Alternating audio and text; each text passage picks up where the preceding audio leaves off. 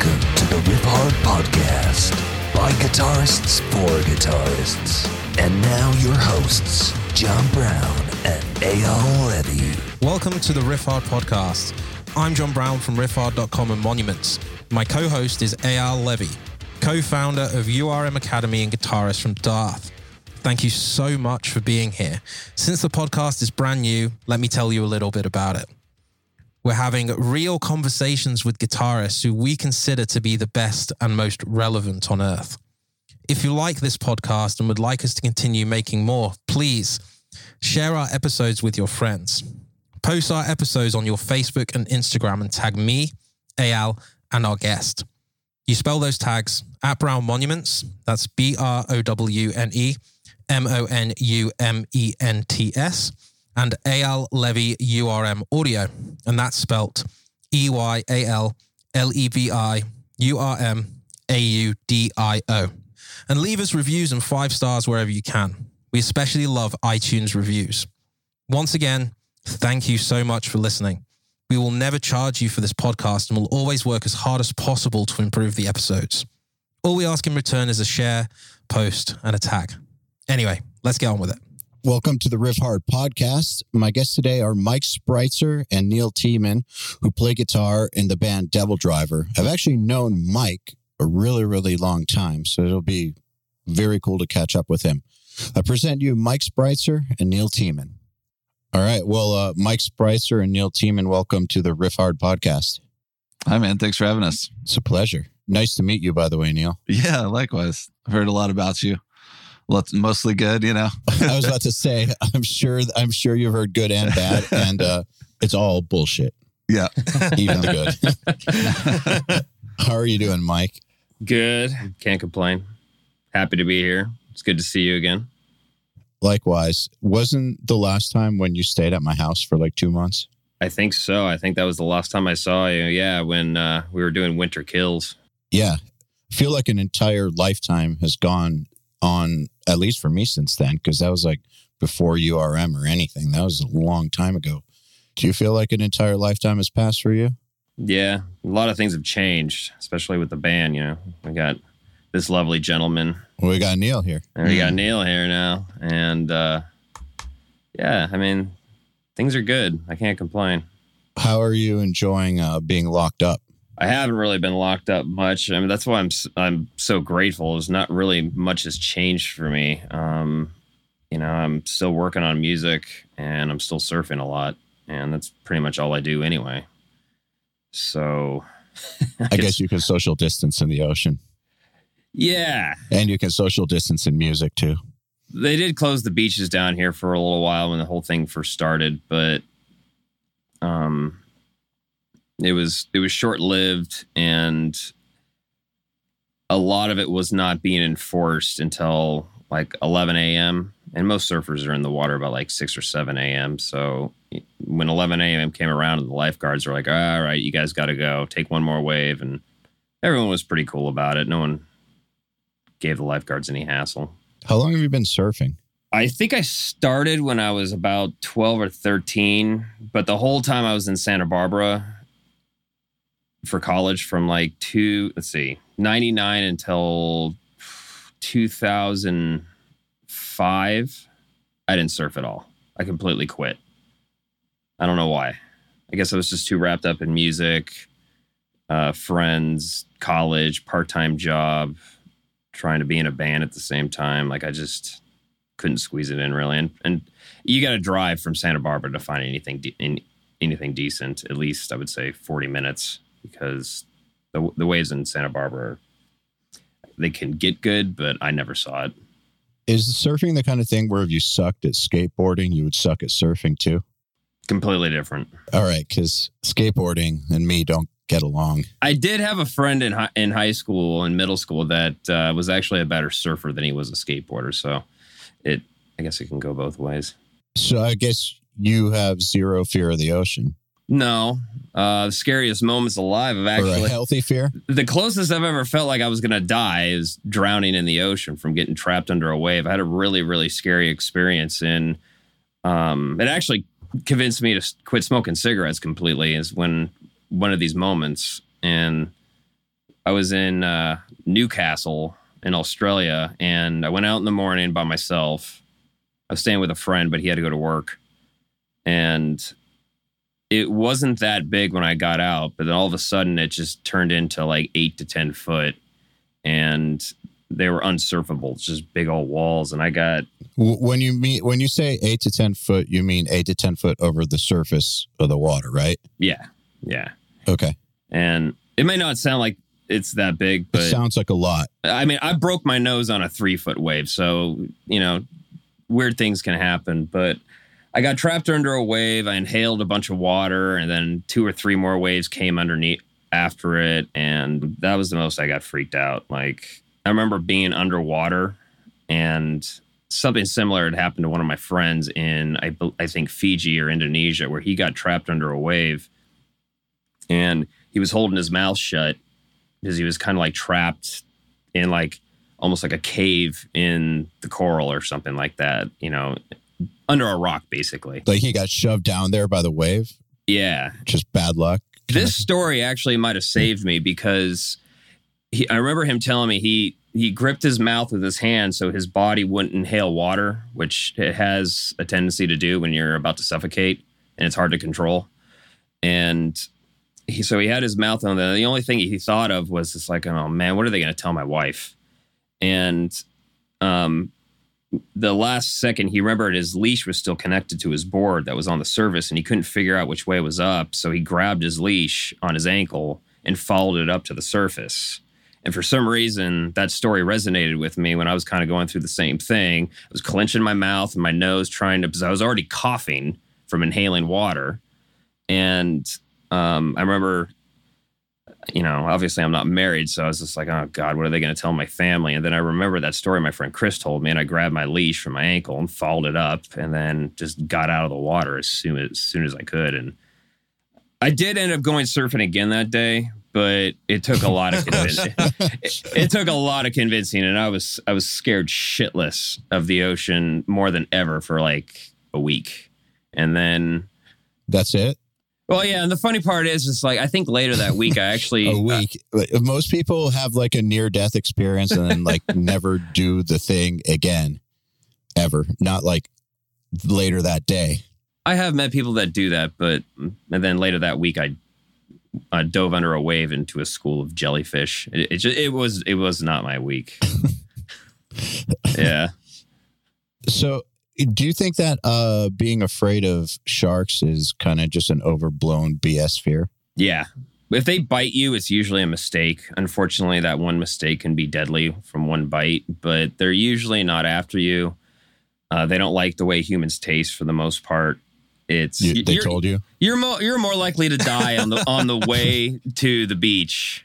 Well, that's what they say about airplanes too. But and I actually do think that airplane fear is a bullshit fear because I used to have it and I got over it. And yeah, people say more pilots die on the way to the airport than in airplanes. But uh, it, the shark thing is that something that surfers think about, or is it just the way pilots think about people who are afraid of flying? Just kind of like, we know you guys are out there, but this is dumb. Don't worry about it. If I was surfing in a couple spots in South Africa, um, which are prone to have more sharks in here, I'm not worried about it here. There are great whites out there. They're usually juveniles because they breed not too far from here. But I've never seen one. A couple friends have seen them. There have been signings. There was a sign up at Huntington Beach this last weekend saying that they there was a shark sighting, enter at your own risk type of thing. But everybody ignores it. I mean, it just it is what it is, and the, the chances are so slim. It's like you still get in your car every day and drive wherever you need to go, and you're more likely to have No, something there. Well, a lot of people don't anymore, but um, yeah, it's just I don't I don't think about it. It is what it is. Actually, that was one of the reasons I wanted to stop touring was the amount of time in vehicles. I felt like I felt like clock was ticking. Uh, you're about to say, especially something funny, I bet, but like clock was ticking. I felt like there's only a matter of time before something fucked up happens.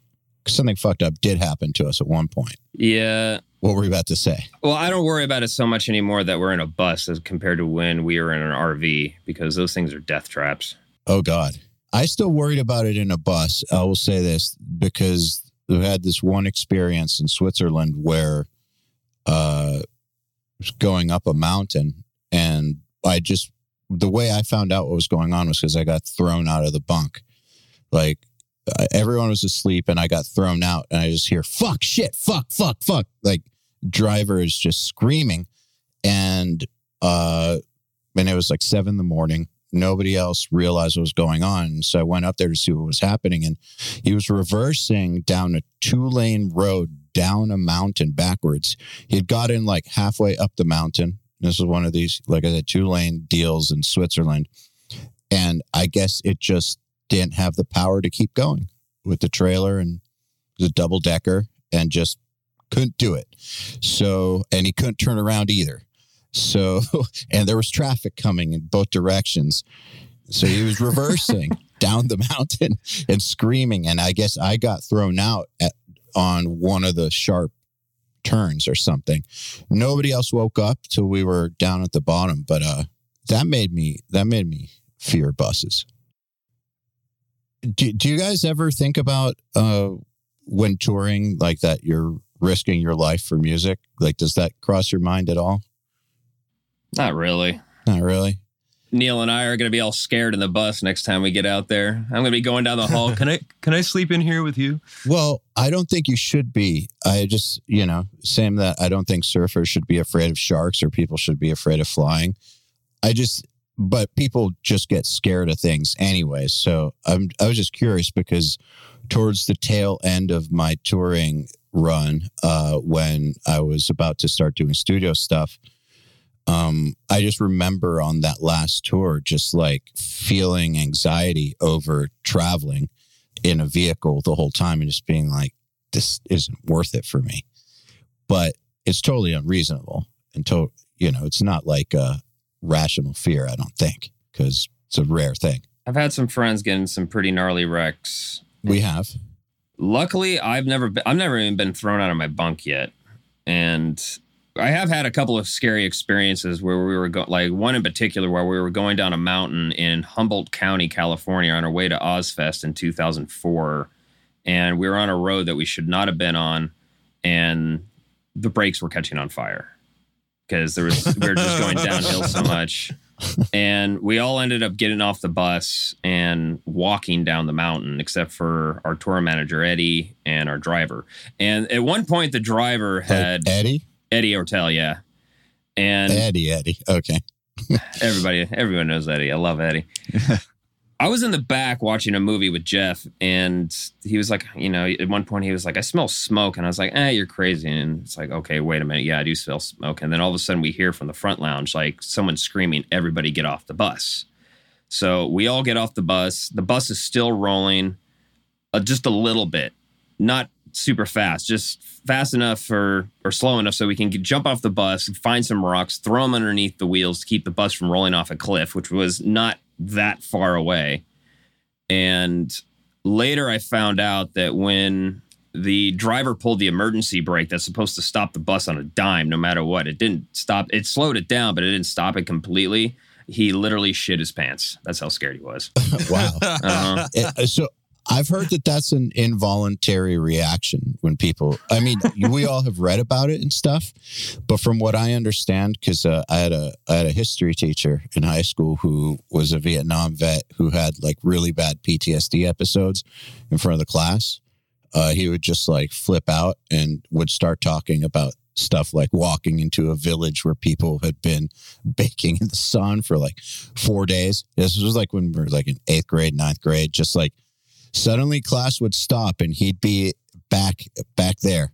Um and uh and he talked he or he talked one whole class about shitting your pants and was uh, about how it was totally normal. And a real man knows he's a real man who's gone through some real things when he's happy to say that he's crapped his pants like.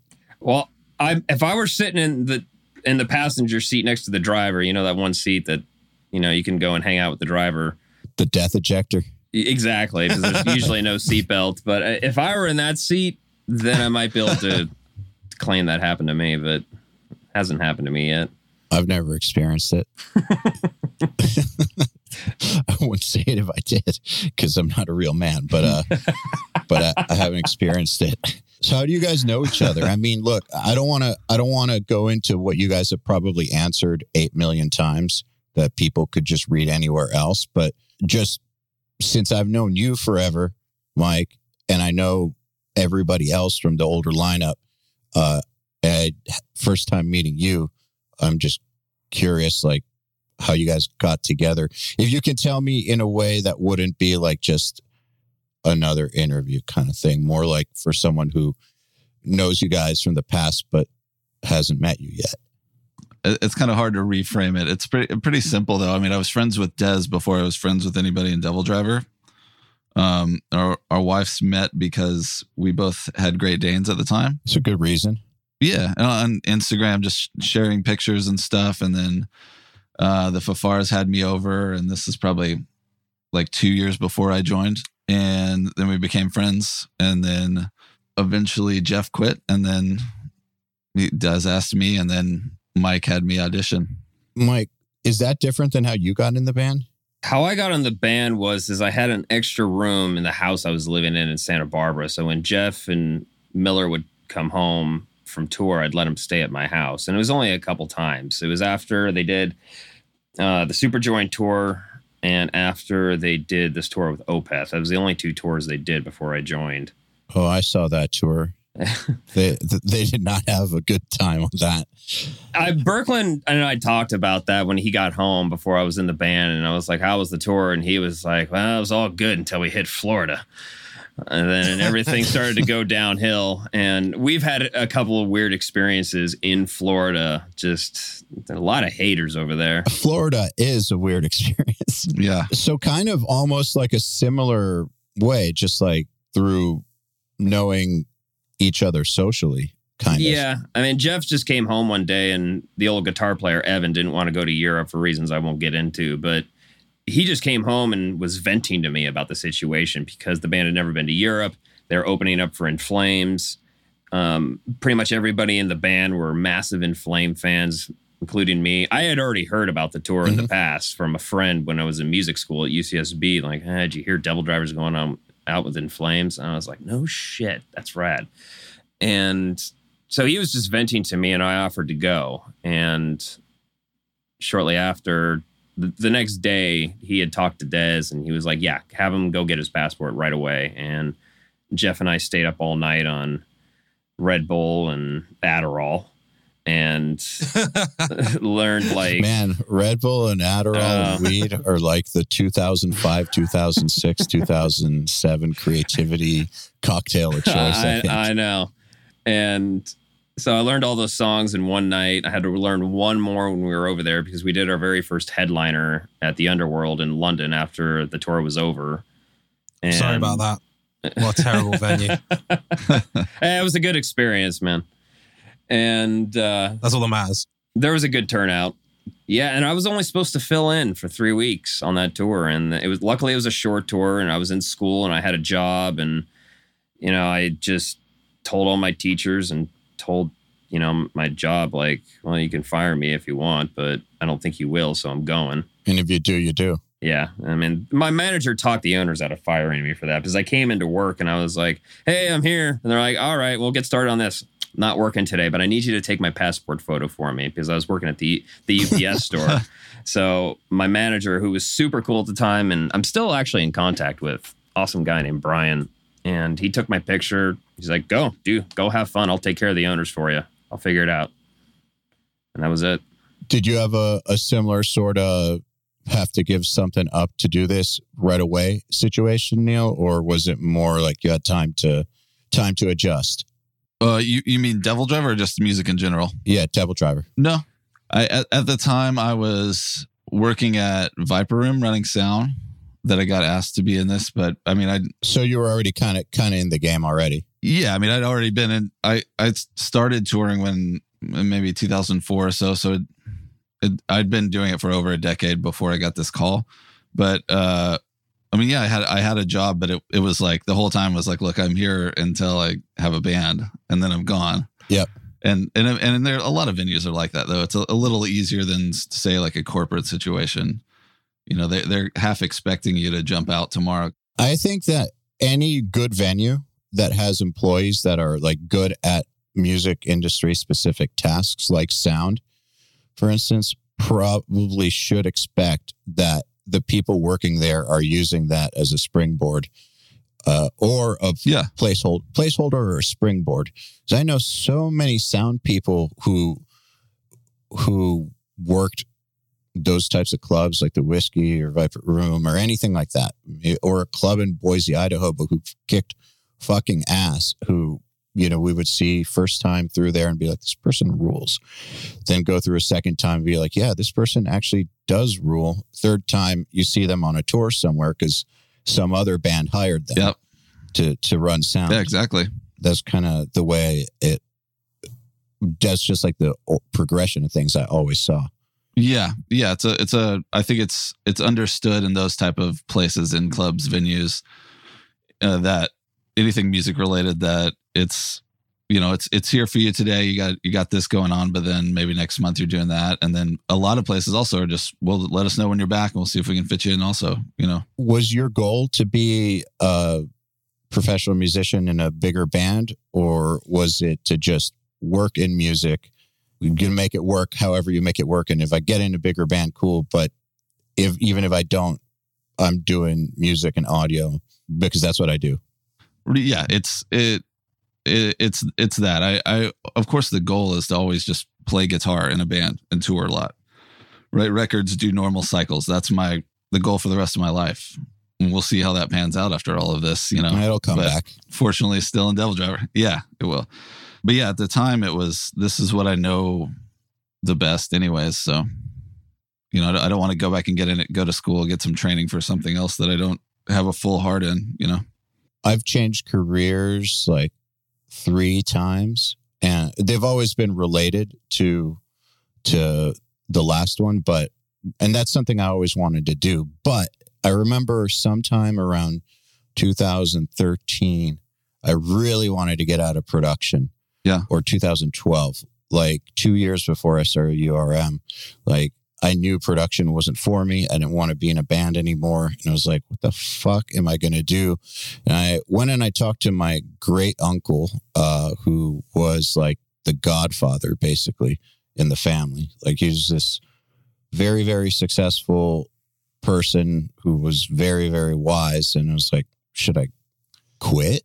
Go back to school? Like what what would you say? And he said that going back to school or something like that would be the dumbest thing I could ever possibly do because I built up like 20 years of expertise in this world. Like I know this world. Yeah. Why would I go back to school, start from zero, and then be competing in my mid 30s against kids that are 19 or 20 or people in their mid 30s who had already been in whatever game for like 15, 20 years? Why not take all my expertise from music all the different things I've done and figure out something to do with that. That's the ultimate advantage. So I actually think that there's a lot to be said for not quitting, but figuring out how to make it work. Because if it is what you know, then got to make it work. Yeah, I agree. Though I will say, we know people who have totally gotten out and done all right, like Jeff. But I think that he's, uh, I think Jeff is kind of uh, an oddball in that regard. Like you don't normally see people get out completely and go do and like really throw themselves into something and do well with it. At least in my experience, normally they get depressed and don't do that great. I know there's Jeff did really, really has like redefined himself very well. And I know like two other people who have redefined themselves very well. But in general, I don't see that happening. You know what I'm saying? Am I am I nuts? Yeah, I mean, yeah, the, the pivot seems hard.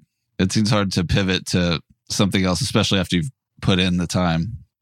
The life is just so different, It's your identity too, you know? I think. Yeah, yeah, I think if you identify I don't mean this in the cheesy way, but like if you identify yourself as a musician, like I'm art artist, like this is what I do, this is my identity as a human, and then suddenly you're in school and you're studying something, you're no longer in that lifestyle and that doesn't even count. It's kind of actually, uh, I think it's a trip for some people.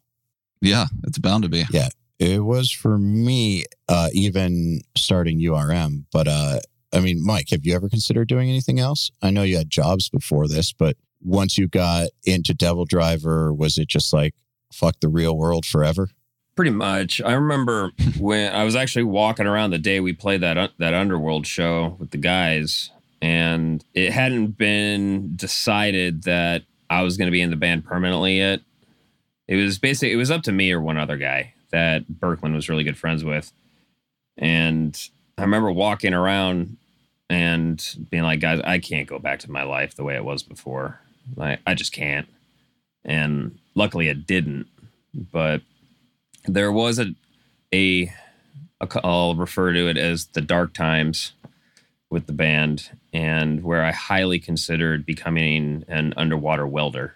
And because So you really aren't afraid of the ocean. not really.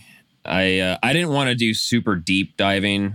There's but I figured, you know, you make good money doing that. You don't work all year around and it would be exciting at the same time and I did take that into some serious consideration. Like I found a school to go to, you know, I kind of figured out where I'd be working.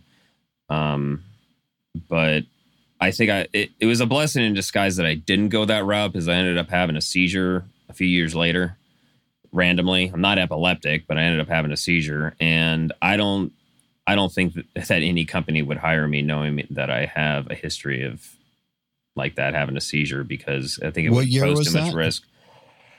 Uh I think it was uh, somewhere between 2011 and 2013 I think.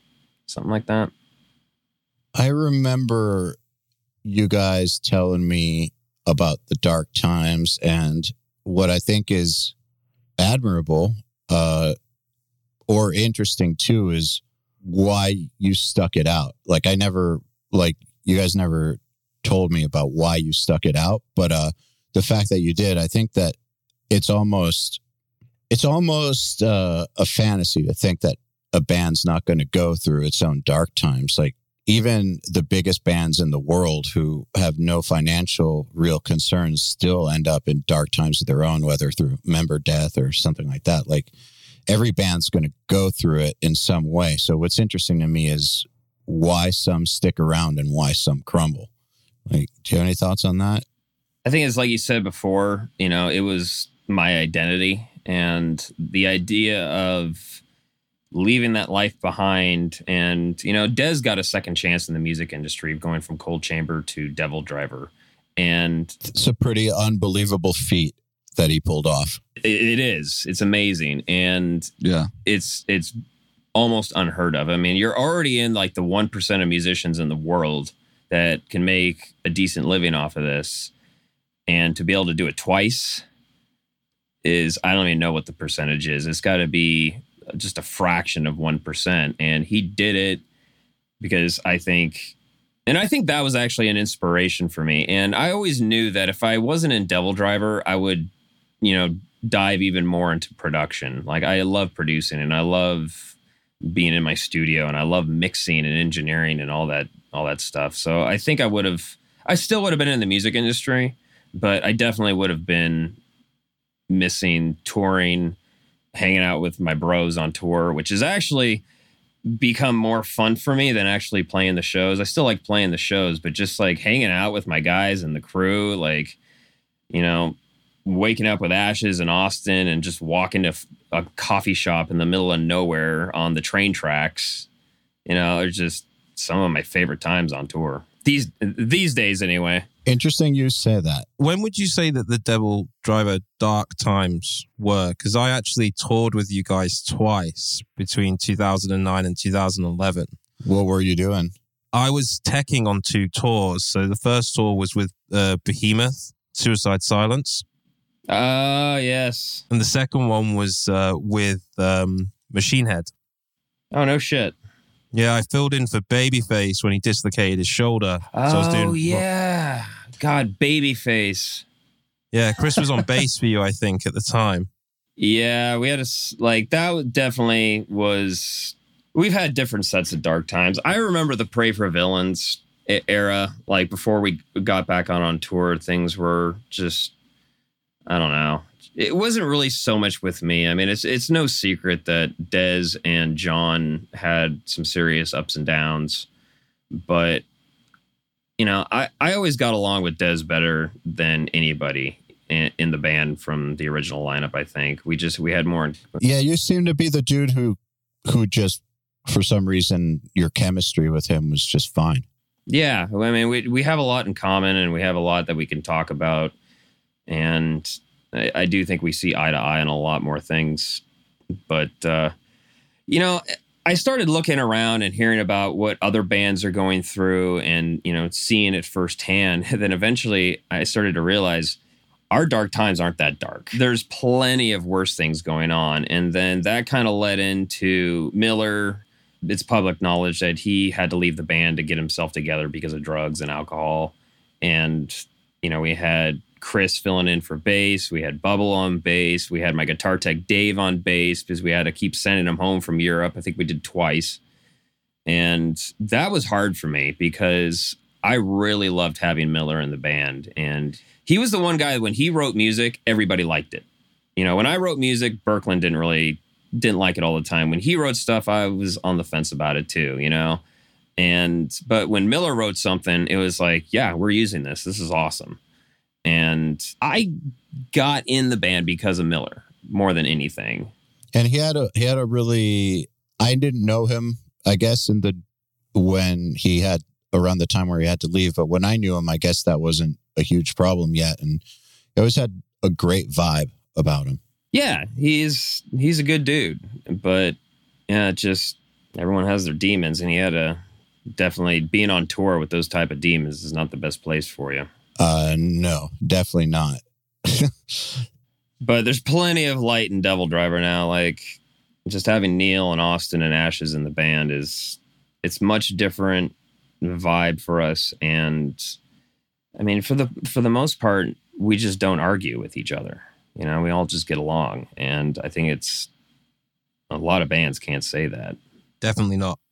Well, I can say one thing that I've noticed now that like now that like I'm legit doing business stuff, running companies and have to communicate with people all the time, just like teams and things like that that I you kind of do in music, but not necessarily. I've noticed that there's a lot of aspects to being on the music side of things where communication just isn't very good in general. So I think a lot of musicians aren't taught how to communicate with each other.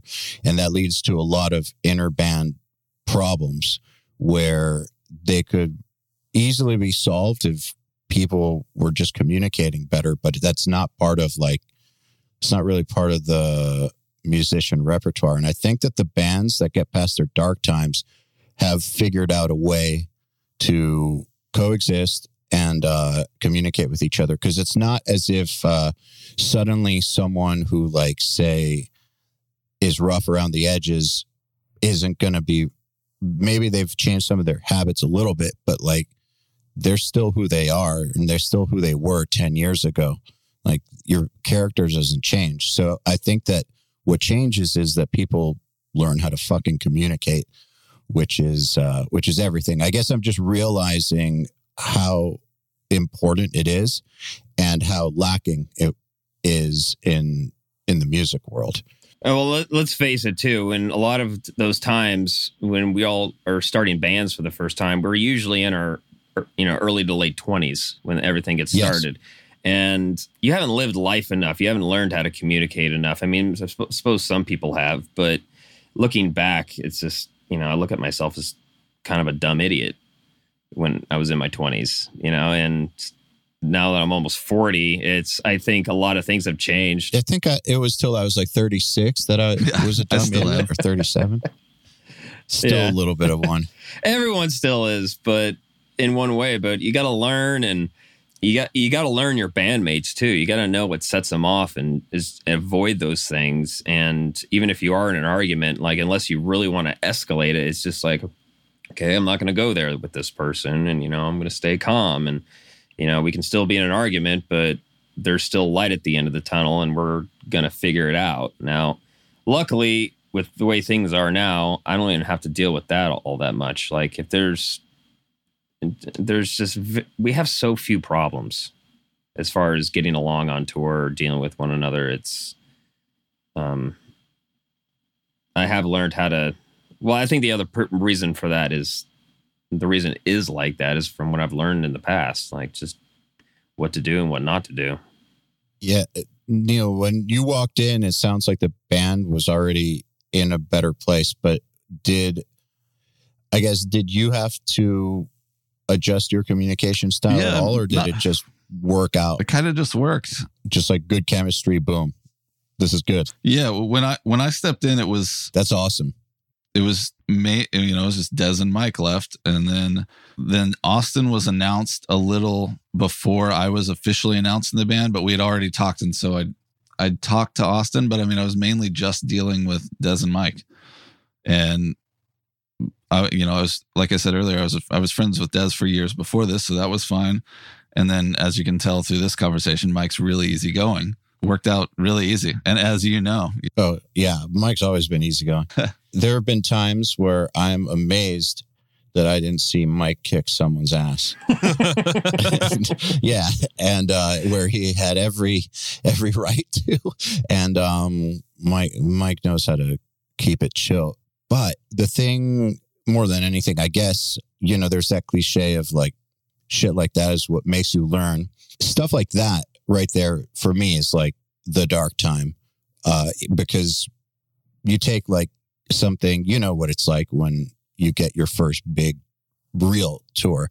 Like we had done other tours, but you know what it's like when you get the first like big one with like thousands of people. It's like, holy shit, this is actually happening. So to combine that with what was going on backstage was kind of uh kind of disheartening and i know some people that that's happened to who have completely just like let that destroy them rather than uh figure out how to get through it or make it work for them. So that said speaking of dark times you think that the identity thing is the only reason that you stuck it out? Just like this is who you are so you're going to figure it out no matter what. There is no other option. I'm just going to fix it. And i guess that question's for you too Browne because i know that monuments has also had dark times. Oh yeah. I'll let Mike answer first, though. It wasn't just the identity thing. I love playing guitar. I love getting paid to play my guitar. Um, I helped build DevilDriver from almost the beginning into what it is now. I mean, you know, it's it's Dez's band, and but you know, I helped build it with him, and it's hard to let something like that go after so long, you know. And it wasn't so much that I was really thinking about leaving. It was more like, what am I going to do if things fall apart?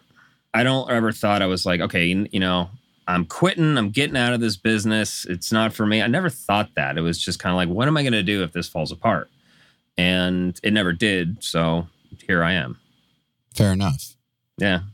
I mean, you guys survived the the lineup change thing, which is very impressive. I guess the reason I was just thinking of monuments is because monuments, you guys went through maybe the hardest of all the lineup changes, the vocalist change, and came out on top, which just goes to show that uh, I think a lot of bands will stay miserable because they're afraid of losing a key member or something like that. They're afraid that the fans won't accept them which in some there's always going to be some fans that don't accept it but i mean both your bands DevilDriver and monuments are proof that you can have lineup changes and can't keep going it's fine Sometimes it's, it's a good thing. A lot of the fans, I don't think, ever really see it as a good thing, especially when you've been established for, you know, 5, 10, 15 years or whatever. But I mean, look what happened to Metallica. You know, I've heard read story after story that when Robert joined the band, it just it it it brought some light into the band lineup because I'm sure Robert was just over the moon, excited and honored. I mean, and I think that goes with a lot of bands. You know, I think it. I think I was able to be that guy for a little while because um, the guy I replaced, a lot of the guys in the band weren't really feeling. I don't think, and Evan didn't like being on tour. You know, and um, when I came and joined the band, I was already really good friends with John Miller, Jeff. Like, you know, we were in a band together before in Santa Barbara, and I was just so excited to be in in the band that it's, it, someone is so excited, it's going to rub off on everyone around you a little Yes. bit. So it can really be a good thing. I'm sure that happened when Jared joined Machine Head. Mm, You know, originally when Howard joined Killswitch Engage, and you know, I'm sure a lot of bands would probably agree with me. John, was it that way when you got your new vocalist? Oh yeah, definitely. Yeah. Obviously it's scary when it comes to vocals because, you know, that's what kind of most people connect with. Not everyone's a musician and just wants to listen to guitar or, you know, Plus, you had a singer that a lot of people would consider unreplaceable. yeah, he was phenomenal. I thought he was unreplaceable too. No offense. No offense taken. I, that's I was I was scared for you guys when. Have you guys heard the old Monuments vocalist? If you haven't, no one's going to be offended. I have, no, I haven't. A- anyways, he was fucking awesome. He could sing like Michael Jackson and scream like Randy Blythe and do like eight part vocal harmonies. And he was just amazing. And Maybe- play saxophone. And play, yeah, he was. I I tracked him at the end of 2014. Probably 13. 13. Yeah, whatever. Back then, um, before I quit. Uh, Hmm. maybe quite possibly the best vocalist I've ever recorded Wow. don't let him hear that. But uh but yeah, so when I heard that they were moving forward, I was like, oh shit. That's gonna be it's gonna be tough. But you guys pulled it off. I think it's down to what Mike said earlier. If things don't work out internally, then you either be miserable, eventually split up, and then, you know, it was all just for waste. So you kind of have to just make it work, don't you? It's like if there's a sour apple, you have to sort of try and make it not sour anymore. Well, you know, and I, I figured if if Dez can start a whole new band and become successful with it after, and let's face it, when DevilDriver started, nu metal was a very very bad word. Like people, yeah, dude, not just start a new band, but go through basically uh, go through the gauntlet basically proving himself in the metal scene after doing Coal Chamber. yeah, and That took years.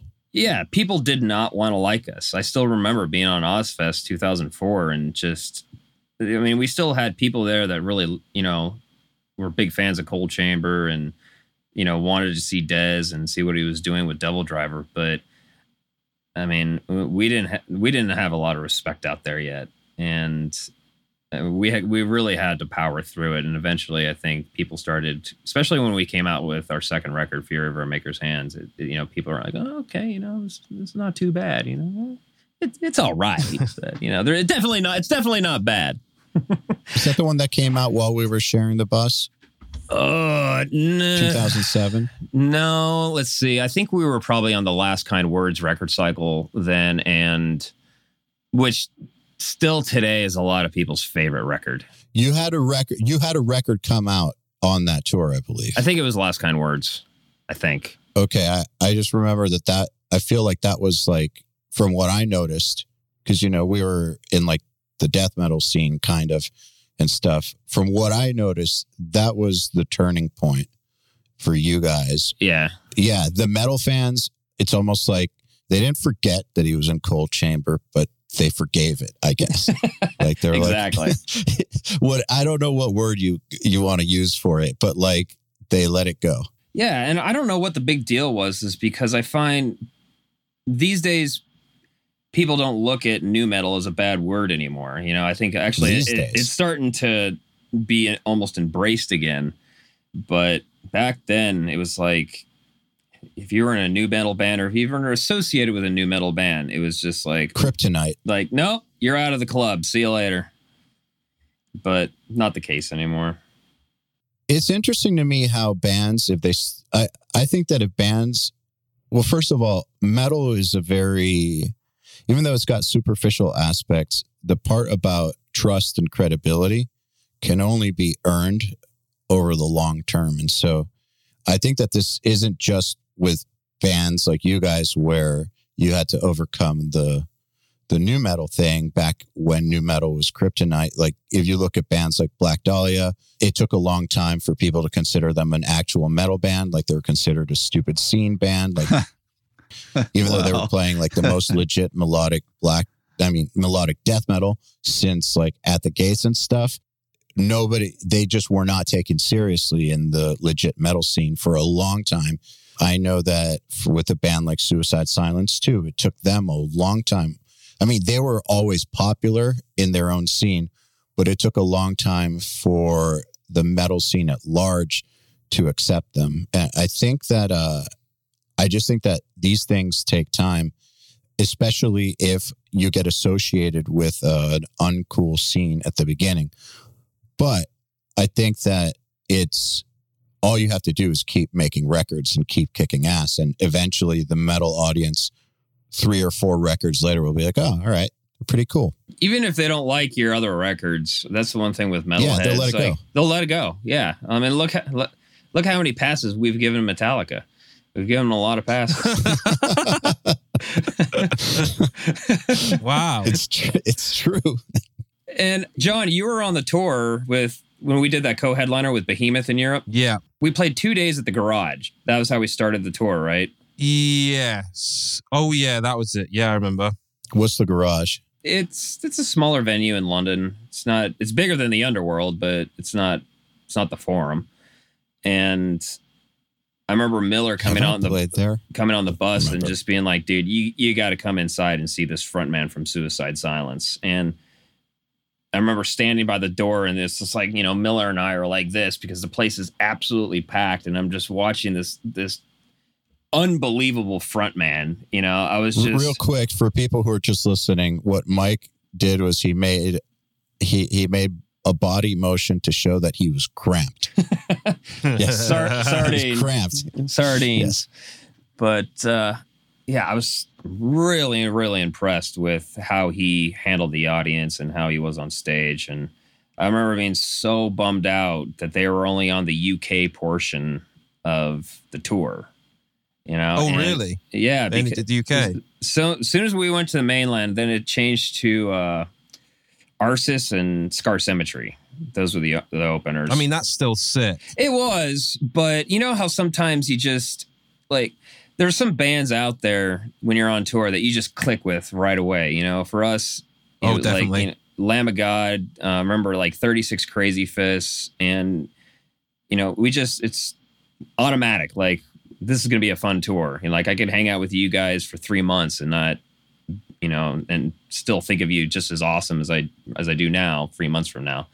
And Suicide Silence was one of those bands, and we've never really got to do a, a long tour with those guys. You know, it's I think that was actually the only one that we ever got to do with them outside of some festivals here and there.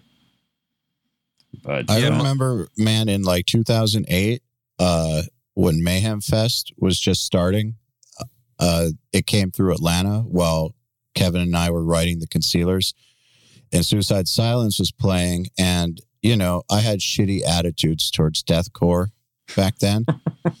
and we were like, let's go see what this is all about. Kind of expecting to be like, uh, just another shitty deathcore band. Nope.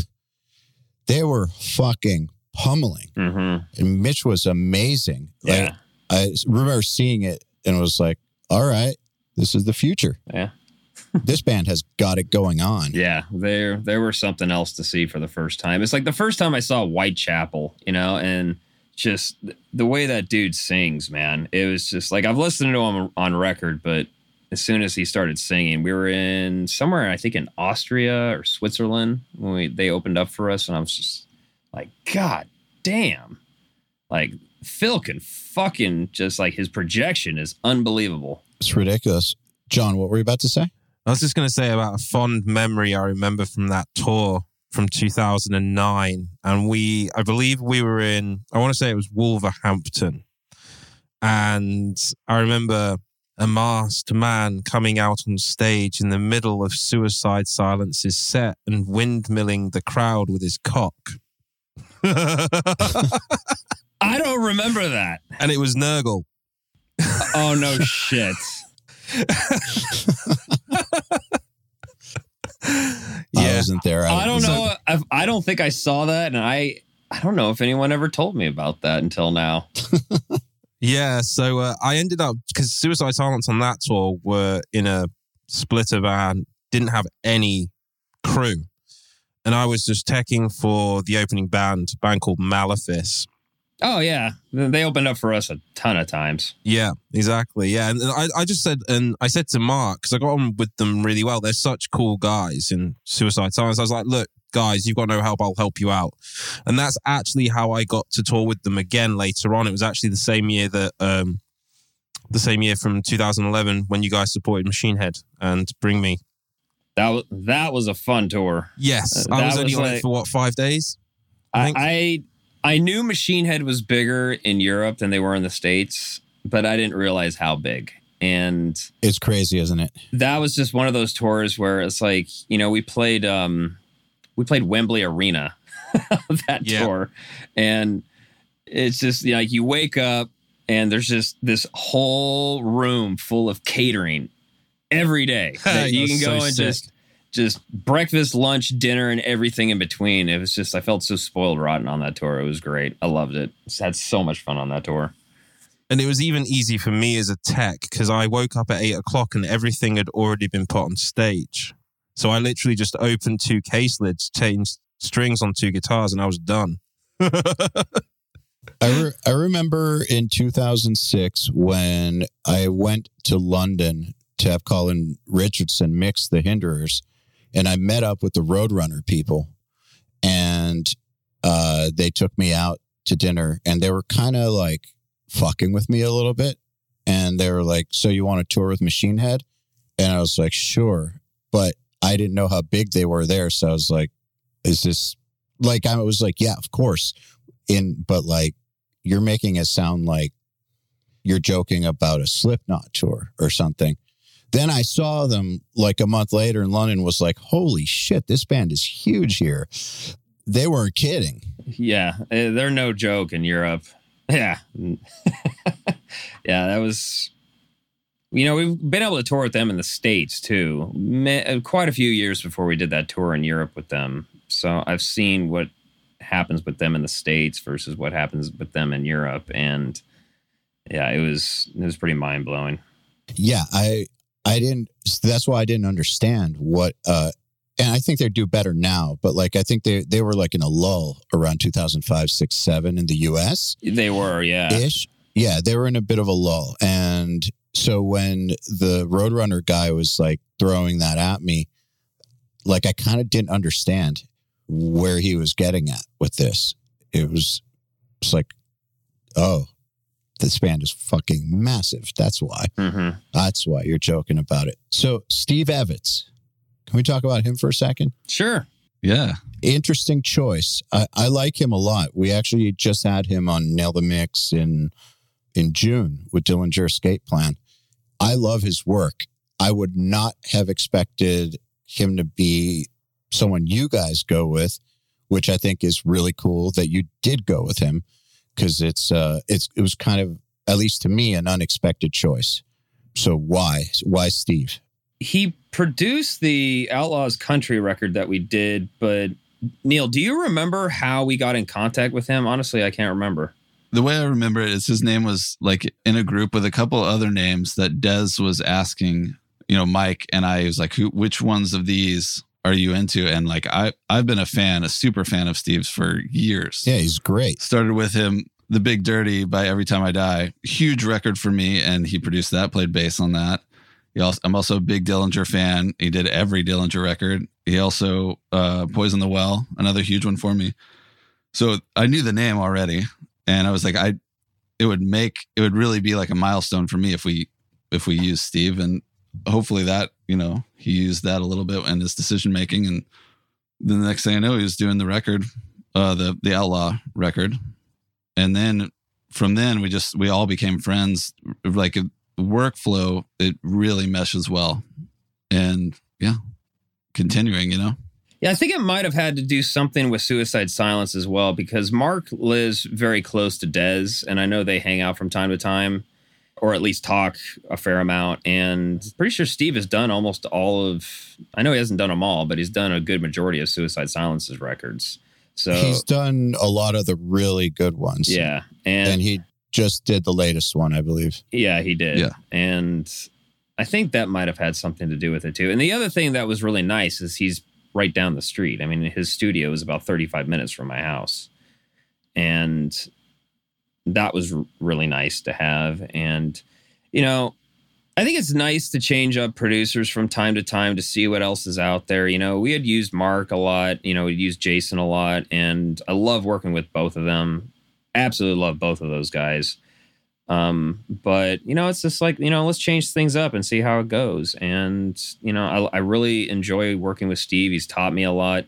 He's used his Jedi mind powers on me to better the records. We've never been the type of band to get into a room and actually do pre-production as a band before we go and do the record. That's what I was going to say was like, I know that he's got a, like a much more old school, organic sort of approach to things. he has both. I mean, he's been doing it for so long. I mean, he used to record tape religiously when he first got into this business. When he was living in, you know, think he was in New Jersey, right now. Yep. Yeah. Uh, it tracks, tracks east. Right. And he he really is the best of both worlds. Like he really embraces all the new technology, but he has this old school way of thinking from those days, which unfortunately, I think we're very lucky to be in this transition because I think as time goes on, the people that worked in the industry in the recording industry back then, I mean, they're a dying breed. They're not going to be around anymore eventually. And Yep. I I'm very thankful that I've had a chance to work with Steve and have him open up my eyes a lot to the whole world of analog, you know, and ever since I've worked with him, I started using real amps again in my studio. You know, I started doing analog summing and, you know, um, actually have like an outboard compressor. You know, I just bought a Amek cable in a box, or I'm sorry, channel in a box Sick. and it hasn't gotten here yet. It's supposed to be here this week, but you know, it's he really opened my eyes to all of that. And if I hadn't been for Steve, I you know I still be, would be doing things a little differently. Which doing things in the box is fine. You know, a lot of people do it, and but most of what I do is in the box. But I'm just trying to add a little bit more analog into the way I do things in the studio. I feel like those producers, the old school producers who have uh, adapted to the new age and have like the wisdom of the old school combined with new school techniques are like truly scary with their abilities. Yeah. Absolutely. Because they, they do have the best of both worlds. Yeah, and getting in a room, it was just me, Steve, Austin, and Neal. You know, we spent two weeks, and you know, it's a double record, so we had to do this with twenty songs. But actually, getting in there, and for the most part, he really worked Austin a lot more than he worked me and Neal in that process to get him ready for recording the final drums. But you know, I was like, Steve, I don't have time to learn all of Neal's songs and all of Austin's songs. And Austin's songs are fucking hard to learn because he writes like a drummer. They're just weird. but I'll never do a record without doing that ever again. Like I it was it was so helpful. Like anyone that just goes from demoing in their you know home studio into immediately doing the record, um, I'm telling you from experience, you're missing something in between that can be very helpful. Are you talking about like stuff like fixing tempos and like the feel factor of it? Is that kind of what? We yeah, we changed tempos. That was definitely one thing we did. We ended up doing a lot of songs on a baritone, or um, you know, Neal Neal. He, he's Neal's never been a fan of playing on anything but six strings, even though he had to go out with Carnifex and play on an My eight uh, an eight string, which we were all uh, joking about a lot when that happened. I would play a seven string tuned down to drop A, and he would play a, a baritone in drop A. And uh, we ended up switching a lot of songs from drop C to drop A in that process, tempos. What else did we do, Neal? That one of the most beneficial parts of it to me was finding little transitions that it would work in the songwriting sense, but when you have the band actually in the room, it's like, oh, this this works, but it feels a little jarring. Maybe we smooth this out. You know, we how about we just hold instead of doing this like crazy lick, or maybe we need some more from Austin instead of just a dun dun kind of thing. It just, I think it helped the band feel. You know, it helped it instead of feeling like something where I just sat here with my Kemper and wrote it and put some fake drums on it. It felt like a band in a room playing it, which is to me always going to be better for this music. That is. Yeah. Another thing we did i- I was actually in the studio, which I know made Neal really happy. I'm not much of a pedal guy. I, I love overdrive pedals, and that's pretty much it. I have a vast collection of overdrive pedals, but I only have a couple delays, and you know, I have a reverb pedal that doesn't even work, and a, a couple other random. It's the best kind. Why I keep it, I don't know, but I still have like the old school Boss reverb pedal. I think it kind of works, and I always think like maybe I can use this to get some really weird tone one day, you know. But or not. Steve has has a lot of pedals, and you know he would get down on the floor and just get all his pedals, and you know I started teasing him because he was like he looked like a kid playing in a sandbox, and he would just be plugging in pedals and doing doing all this stuff. Where in the past I would record all my leads with an Axe-Fx most of the time, and we would just take what I recorded in the demo stage and just throw it on the record. Sometimes we would try to replicate it, but it's like you, you know you get demoitis, and you're like, no, it has to sound this way. But we we didn't. I don't think we really took maybe a couple things from the record Yeah. that we Very did. few. Very very few, but, but Neal loves pedals way more than he's really into it way more than I am, and so I'm sure he was really happy with that. And another thing that I really that Steve taught me was getting a blender pedal for overdrives, which I would usually just put it right in the chain. Blender, as in it like blends three overdrives together at a certain amount, or is it a? Sp- No, Giving away the secrets. oh, dude, just because they just because they hear about it doesn't mean they're going to know how to use it. yeah, exactly. Everybody send fifty dollars to Steve Evetts after you listen. To He's doing nail the mix. Uh, he's cool with giving his shit away. yeah, he, to- he totally is. Yeah, because you can't clone his ears. You know. This isn't what we use, but if it, something similar. exactly. Oh, sick. I, I know Nice. that pedal. Yeah. Ah, yes. Yeah, and I've, I've just kind of found it just all Mix-Blender by Radial. Yeah, and all it, we didn't use this one. He's got some custom one that I I don't even think it has a name on it. But you know, I've actually kind of found since I got one that I just you know it's it's, it's just mixing dry wet mix of your overdrive. So and I actually only mix in about forty percent of the overdrive now rather than hundred percent, and I find it sounds a lot better. And I've just never done things that way before. That's pretty interesting. I've never heard of that either. I haven't either, but it makes sense that you would get a unique tone that you wouldn't have thought of before. Just or that there seems to be sometimes like a standard way of doing things when it comes to dialing heavy tones with overdrives and amps that I mean it always sounds different obviously because every guitar player sounds different every scenario is different but I feel like something like this can allow you to get some some tones that just wouldn't have been possible any other way technically just wouldn't be possible any other way Yeah.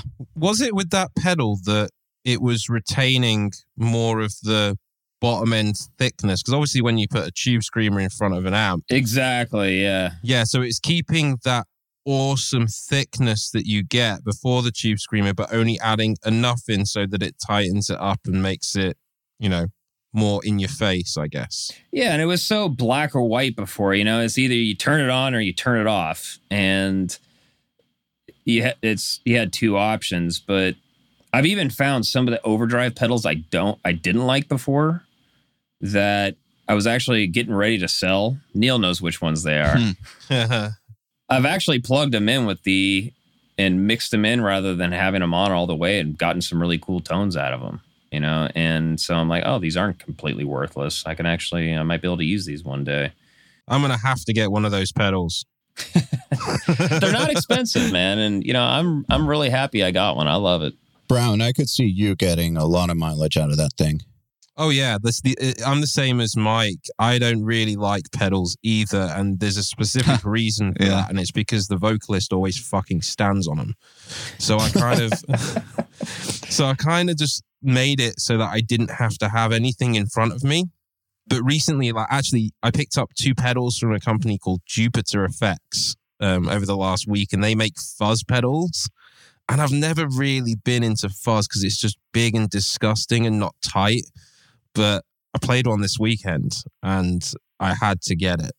what did you do this weekend? Can you fill us in? Because I know you went to Germany, and which, first of all, is weird that you traveled. But uh, Yes. is this like some big guitar event or something? No. So there's a guy called Henning Pauly. He's a YouTuber known by the name of HP42. And as the the NAMM show and every other event has been cancelled, he invited a small number of YouTubers to go to his house um, with a bunch of different companies to basically demonstrate gear via video, try stuff out, meet new relationships, and all that. So there was Boutique Amps Distribution, who deal with Soldano, Synergy, Friedman. Um, there was ENGL, uh, Jupiter Effects, Walrus Audio, who also do pedals, and a bunch, uh, Lewitt microphones, and a bunch of others. And basically, yeah, I just got to spend five days just checking out cool shit. and just yeah, So, like a private NAMM without the Punishers it would yeah in in one room. Yeah, but obviously it was much smaller scale. But even in Well, those that's what I five, mean. yeah, and even in those five days, I couldn't play absolutely everything that was there. But it was cool, you know, and it was, you know, everyone wore masks, everyone went by social distancing, and I mean, the Jupiter Effects guys just built a new amp that is based off a Sunn Model T, and I'm sure that Neal is probably quite a fan of that. I can guess. Yeah, I am. I am. It's basically a Sunn Model T that's been made well. And it just sounded, it, I literally got kicked in the face by it with a fuzz in front of it. And it's the first time that I've actually been interested in a fuzz pedal. So I'm thinking about getting that radial mix thing and mixing in a fuzz to a guitar sound at 10% or something and seeing what happens, you know? It's funny you say that because I just got my first fuzz pedal maybe a month ago. Oh, yeah. What did you go for? Here's somewhere. Made by Maxon. And, Okay. Huh. I don't know what I did with it. well, what's it called? You sold it. God, it was that good- that good. no, God. God, I got this awesome fuzz pedal. What kind? I don't know. It's fuzzy. Well, this, this one's kind of based It's the off kind of you fuzz, plug in. and this one I am happy I got this one. Oh, that one's fucking sick. That pedal. Th- This is the uh the pussy melter pedal, Yes. which is the uh this- it's the Satchel signature, isn't it? From K H No, it's is it K H K D? You know, Kirk Hammett's one. The guy that makes Kirk Hammett's pedal makes that pedal as well, if I remember rightly. I think they're based out of somewhere in the Czech Republic. I think they're out of Prague. Yeah. It's the old Salvation Audio guy. Do you remember Sal? Did you ever play the Randall um, module series? I actually Stuff. I had one, or actually I had two of those amps back in the day. I don't have them anymore though. the guy that used to model all of the uh, modify all the modules was a guy called I can't remember his name, but he worked at Salvation Audio and he built all those pedals, Yeah, which might explain why you like it because that pedal fucking rules. it's great for leads. Uh, I don't really like Yeah. it on rhythms, but for leads, I think it's great. By the way, one of the there's four or four or five pedals that Maxon makes that are fuzz pedals, and I think they're called. Uh, they have different names like Earth, Wind, Fire, and I think they're called the Element series. I got one. The, one of the ones I got is from that. Honestly, I'm drawing a blank right now because honestly, I don't know what I did with it. Thought it was right over here with my pedal collection, but I must have moved it somewhere. Either that or someone stole it. Have you had people around lately? Yeah, I've been recording people. How's that going? Good. I just uh, I had this guy named Lucas that actually filled in for me at Ozzfest Mexico the last time the band played that, and because I had to be at my brother's wedding that day, and I was the best man in in Austin, so the whole band flew with Hatebreed to Mexico, which actually worked out really nicely because I we they had a day off before and a day off after, so I flew to the to Austin, they flew to Mexico. and I had this guy named Lucas uh, fill in for me. And he's got his own band in LA called Void Vader, and they wanted to do guitar tracks here. So, you know, I did the guitar, and then they're like, hey, can we do bass too? And I'm like, yeah, we could do bass. And then he's like, hey, can we do vocals too? And I'm like, yeah, sure. I could do. Yeah. So I did everything but the drums, and they got someone else mixing it. But, uh, um, yeah, I've been doing that. I've got, uh, just started mixing a record from a band called Tortured Saint based out of Toronto. And this is the second record I've done for them. And then I have uh, another Wednesday 13 record coming up soon. I think we're going to start in January. I remember when you were starting to mess around with the audio stuff several years ago. Um, why, uh, why have you pursued it? You just enjoy it? Like, why did you even start in the first place? I started getting into it when I was actually 18, my first year of college. Ah, okay. Because of DevilDriver, I've never really been been able to get into it full time because you know I've had, had to do DevilDriver stuff, which is fine. I mainly got into it because I did, I knew how expensive studio time was, and I was like, well, maybe I should just learn how to do this myself because the technology is, you know, Pro Tools was still kind of in its baby days back then and I didn't know that it would take me damn near 20 years of recording to learn to get to the point where I can actually record something that's worthy of getting released to the public. But well, you had an excuse. Yeah. And so that was my main reason for getting into it in the first place. I wasn't really a person that I, I knew I kind of wanted to intern at a studio. Um, never got around to doing that. I don't know why. But the more I got into it, the more I liked it. And I have a friend named Shane, which I'm sure you've heard of. He owns, uh, he makes plugins called under the name Kazrog. Oh, yeah, yeah. And he was the first dude that I met when I moved to Santa Barbara, and we're still really good friends to this day. And he was kind of like my mentor. You know, he had a really nice studio at his house. And, you know, I had to go over there and record things from time to time. And, you know, there was many, many, many phone calls to him back in the day, like, okay, this isn't working. How do I fix it? He he kind of jump started me into the whole thing. And then, you know, just whenever I'd be working on a record, you know, with Colin Richardson, Jason, Mark, Steve, I'm just I probably get Soak on that I, shit in. I might get on their nerves a little bit sometimes because I'm asking so many questions, but I do find that people that are into that, they love talking about it as much as I do. You know, it's just um they don't mind sharing and telling me, yeah, you should be doing this, you shouldn't be doing that, and you should try this, and just absorb it. Neal, you're an audio guy too. Uh, kind of.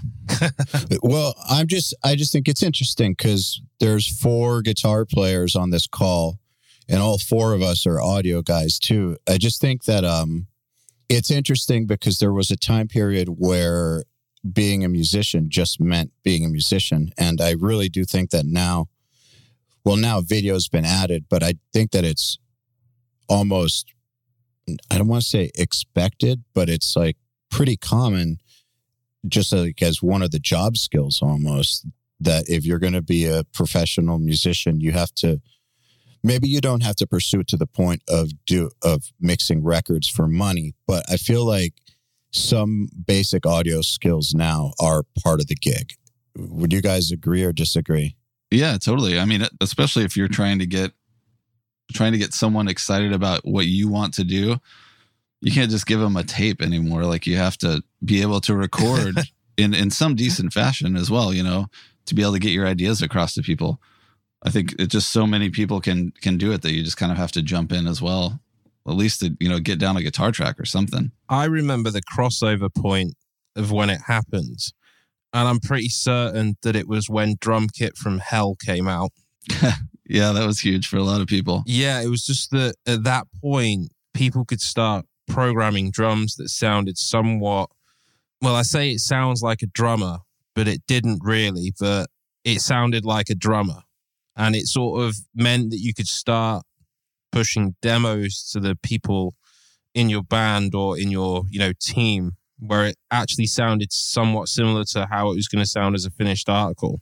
It probably sounded better than going to a local studio that didn't know how to record Yeah. metal. Yeah. That's- Exactly. uh, so that's that's what I think was the driving force behind a lot of that because I'm sure you guys remember what it was like in those days where you were in a local band, you went to that local studio to do a demo and you spent the weekend or whatever and it was just god awful and you would hear your friends demos who went to similar studios and they all sounded like fucking shit too and the ability to do it and it be at least okay. Yeah.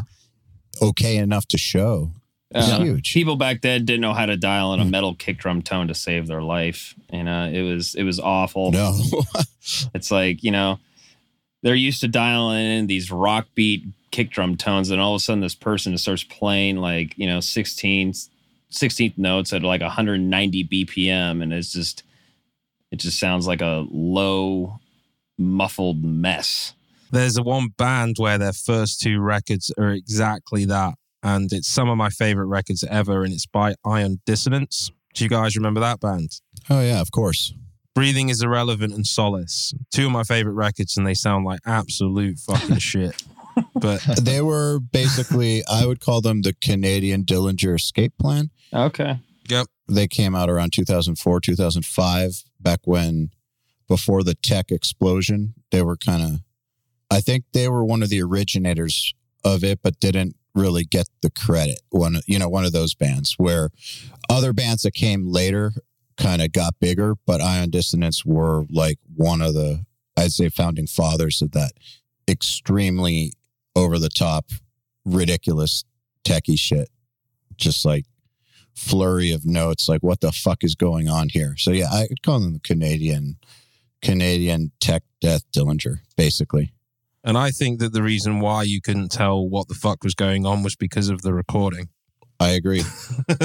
you know what? I think sometimes subpar production gives the record some interesting character in some ways. Like if you look back to some of, Of like. Ministry's records, I I Ah, yeah. I wouldn't change a thing about those records. Like mind is a terrible thing to taste and Land of the Rape and Honey. Like I don't think I like Psalm 69 too. yeah, especially Psalm 69. Like, I remember a fr- I had a friend one time tell me that he didn't think the, the production on Downward Spiral was good. Actually, said it was flat out bad. Um, and I'm thinking, like, okay, maybe if you compare it to the Black Album in a way, but Downward Spiral is not going to sound as good as it does to me if it was produced like the Black Album, you know? And same thing goes with all the ministry records that I love. Like, I'm sure a lot of producers could kind of go, "Oh, why did they use that? That tone sucks, whatever." But it's like, no, it's great. I, to me, it sounds fucking awesome, you know. And I wouldn't have those records any other way. I think there's a difference between vibey records and bad takes, though. True, very true. Totally. Yeah, abs- absolutely. Also, one of the things I think those old records had that has gotten lost, but then I think has started to come back. Like it's something that got lost when the click track era and the grid became the new thing. And so people overused it almost, you know, I feel like people overuse the grid the same way that like that one guitar player who just gets the whammy pedal overuses it on every single song on their record kind of thing. Don't talk about Kirk like that. You know what I'm saying? um, I feel like older records let tempos fluctuate all over the place. And so the tempo fluctuations match the feel of the song a lot more. And so that's part of why they felt so good to us. You listen to old Pantera or Sli- the first Slipknot or whatever, those tempos are fluctuating in a very organic, not proper, but still awesome way. And then once everything got exactly on the grid that went away. However, now I've noticed producers are, uh, you know, changing tempos from part to part, changing tempos during fills. Like they're kind of simulating that stuff that would have happened on older records. I know, like on the last Daath record, we wanted to have that same kind of feel that you would get on like an old Slayer record or a Joey Jordison performance. So we, but we wanted to be on grid. So we programmed the click track to literally to change like we'd analyze like a Dave Lombardo fill where he speeds up at the end. where a lot of drummers would be like, was Russian. And we'd be like, no, but that's awesome. So we would literally bump the click track right there in the last bar or half bar of the fill, or notice like the way Joey Jordison would like suddenly hit a blast beat 20 BPM faster than what came before it and then slow back down. And it obviously wasn't intentional. It was just him feeling the drugs, all in just the right ways. So we'd program all that stuff in and it made such a difference in feel. And I think that uh modern producers who get that are doing that now.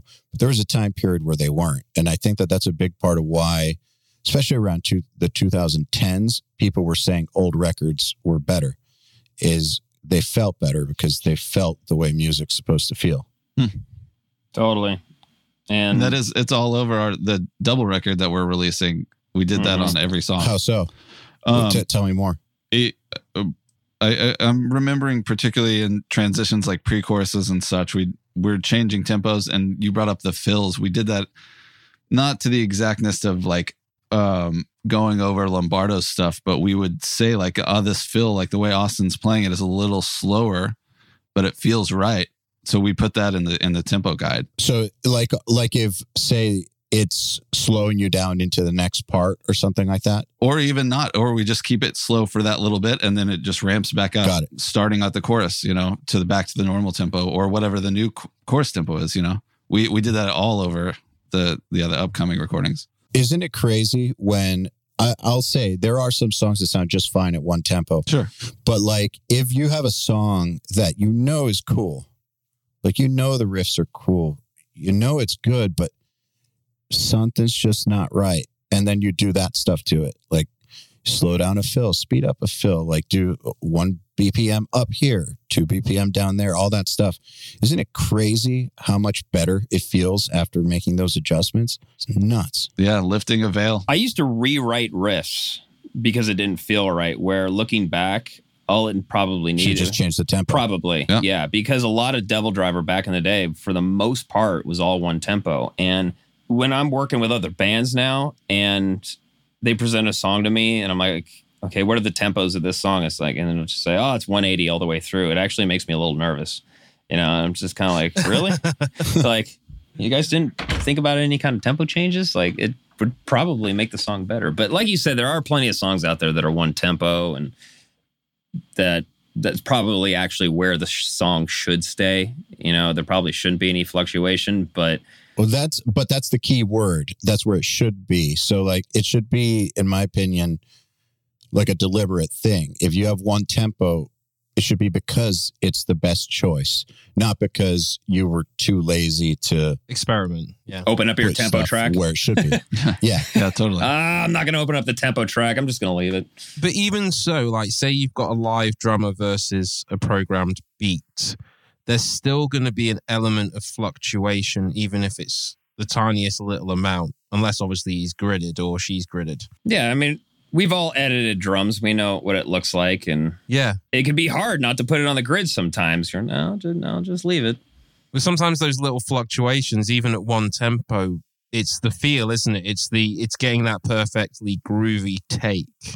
And that's kind of what was missing, what Eyal was saying about the 2010s. And in fact, actually, just as an example uh, that Neal said earlier, he spoke about Poison the Well. Mhm. And I remember falling in love with the opposite of December records. Totally. Um, yeah. It's like one of the, one of the first like metal records that I really really loved from that era. And when you actually analyze the song "Nerdy," it's all over the place. I'm pretty sure it's not done to a tempo track, but without those, you know, getting that perf, it's the perfect take for that song. In my opinion, it just it feels so good. Just like, and I tried doing a cover of that, and I just could not emulate the slowdown, no matter what I did you know, when it goes into the breakdown. So I think that an element of the tempo changing is the feel of the drummer. yeah, I agree. Steve would always say finding the pocket of the song. You know, yes. like it's one of his favorite terms. Like, yeah, it- it could be in time, but you haven't really found the pocket. You know what I mean? And you know, once again, another thing that I really learned from Steve is that I consciously think about right now is is it in the pocket? And it's just something that you start to feel, I think, over time. You know, that you're not really going to feel a whole lot when you're a musician in your baby days, but more time that goes on, it's like, well, yeah, it's in time, but it's not really kind of going with the flow that it should be. To it, it could be a little better. Dude, pocket is such an interesting term because it's so hard to define. You know it when you feel it, and feel it being the key. It's not the same for everybody. Yeah. It's subjective in that different people feel pocket differently, but there tends to be only one right pocket for a riff. That's why oftentimes you'll want, other than tightness, it's not just tightness. That's why you'll want to try different guitar players on riffs and stuff because even if they can all play it, they're all going to have a slightly different rhythmic interpretation that's just their own, like a slight different pocket. And uh, Well, tonality too. that too, absolutely. Another thing that we've never done before with this band that we did on this record is Neal played everything on one side as far as rhythms, and then I played on the other side. Oh, wow. You guys did that. Yeah. Tell me about that because I know that that's not, well, I mean, you just said that's something you've never done, but that's kind of not how modern metal is done a lot of the time. No, it's it's not. And Steve noticed, and Neal and I knew this before we even started the record, is that when he plays riff, riffs, he gets a lot more low end out of the guitar, just the way his right hand is, and I get the I get more high end. And Steve, he, he told me it's like if you guys had a very similar way of playing, like Jeff and I had a very similar sounding right hand, you know, and I think it's because we grew up playing together. And when Neal came in the band, it was I immediately could tell a difference. And Steve really liked being able to use that as a balance. You know, there's one side that has a little bit more low end to it, and there's the other side that has this little spikier high end to it. And I was nervous about doing that at first because, well, one, I've never done it before, but it wasn't ever a problem, you know, in the recording process, you know, and one of those things that, you know, as long as Neal and I are playing together, and recording together, it's I think we're probably going to continue to do it that way. That's an interesting one because there's like so many technical reasons for why I guess modern metal producers don't do that. Like, you know, all the reasons, which is why you've never done it probably. But, uh, that doesn't mean it doesn't work. It, it can definitely work in the right scenario, in my opinion. Um, it just, it requires two guitar players who know how to play well together and then somehow have a complementary tone. Like, I think that that's part of it is a lot of the times when you get two guitar players, it's not just one of them feels like one has more low end, one has less low end, but they both sound cool and both have a pretty good feel that's pretty compatible. That's actually a, a rare situation. Normally, it's one guitar player sounds awesome and the other one doesn't. And, uh, you know, and so um, it's just not wise to do that. In some cases, yeah. Yeah, in most cases. And the other thing that Steve had us do was we both used different guitars with different overdrive pedals into different amps on the same song. Ballsy. So if you were able to solo the tracks out and listen to the way the rhythms sound on the left and listen to them on the right, they're I mean they're not drastically different, you know, we're still going through a high gain amp, but they're every single song has a different amp on each side, a different overdrive pedal and a different guitar with different pickups in it. You know, uh, Neal likes using EMGs. I like using Fishmans, but and I I, I still love EMGs, but um, just something about the Fishmans that really resonate well with me. And Did it make you nervous at all to kind of go about it this way, or were you like, "Fuck it, we're doing this"? yeah, I'm- at first, So yeah, it made you nervous.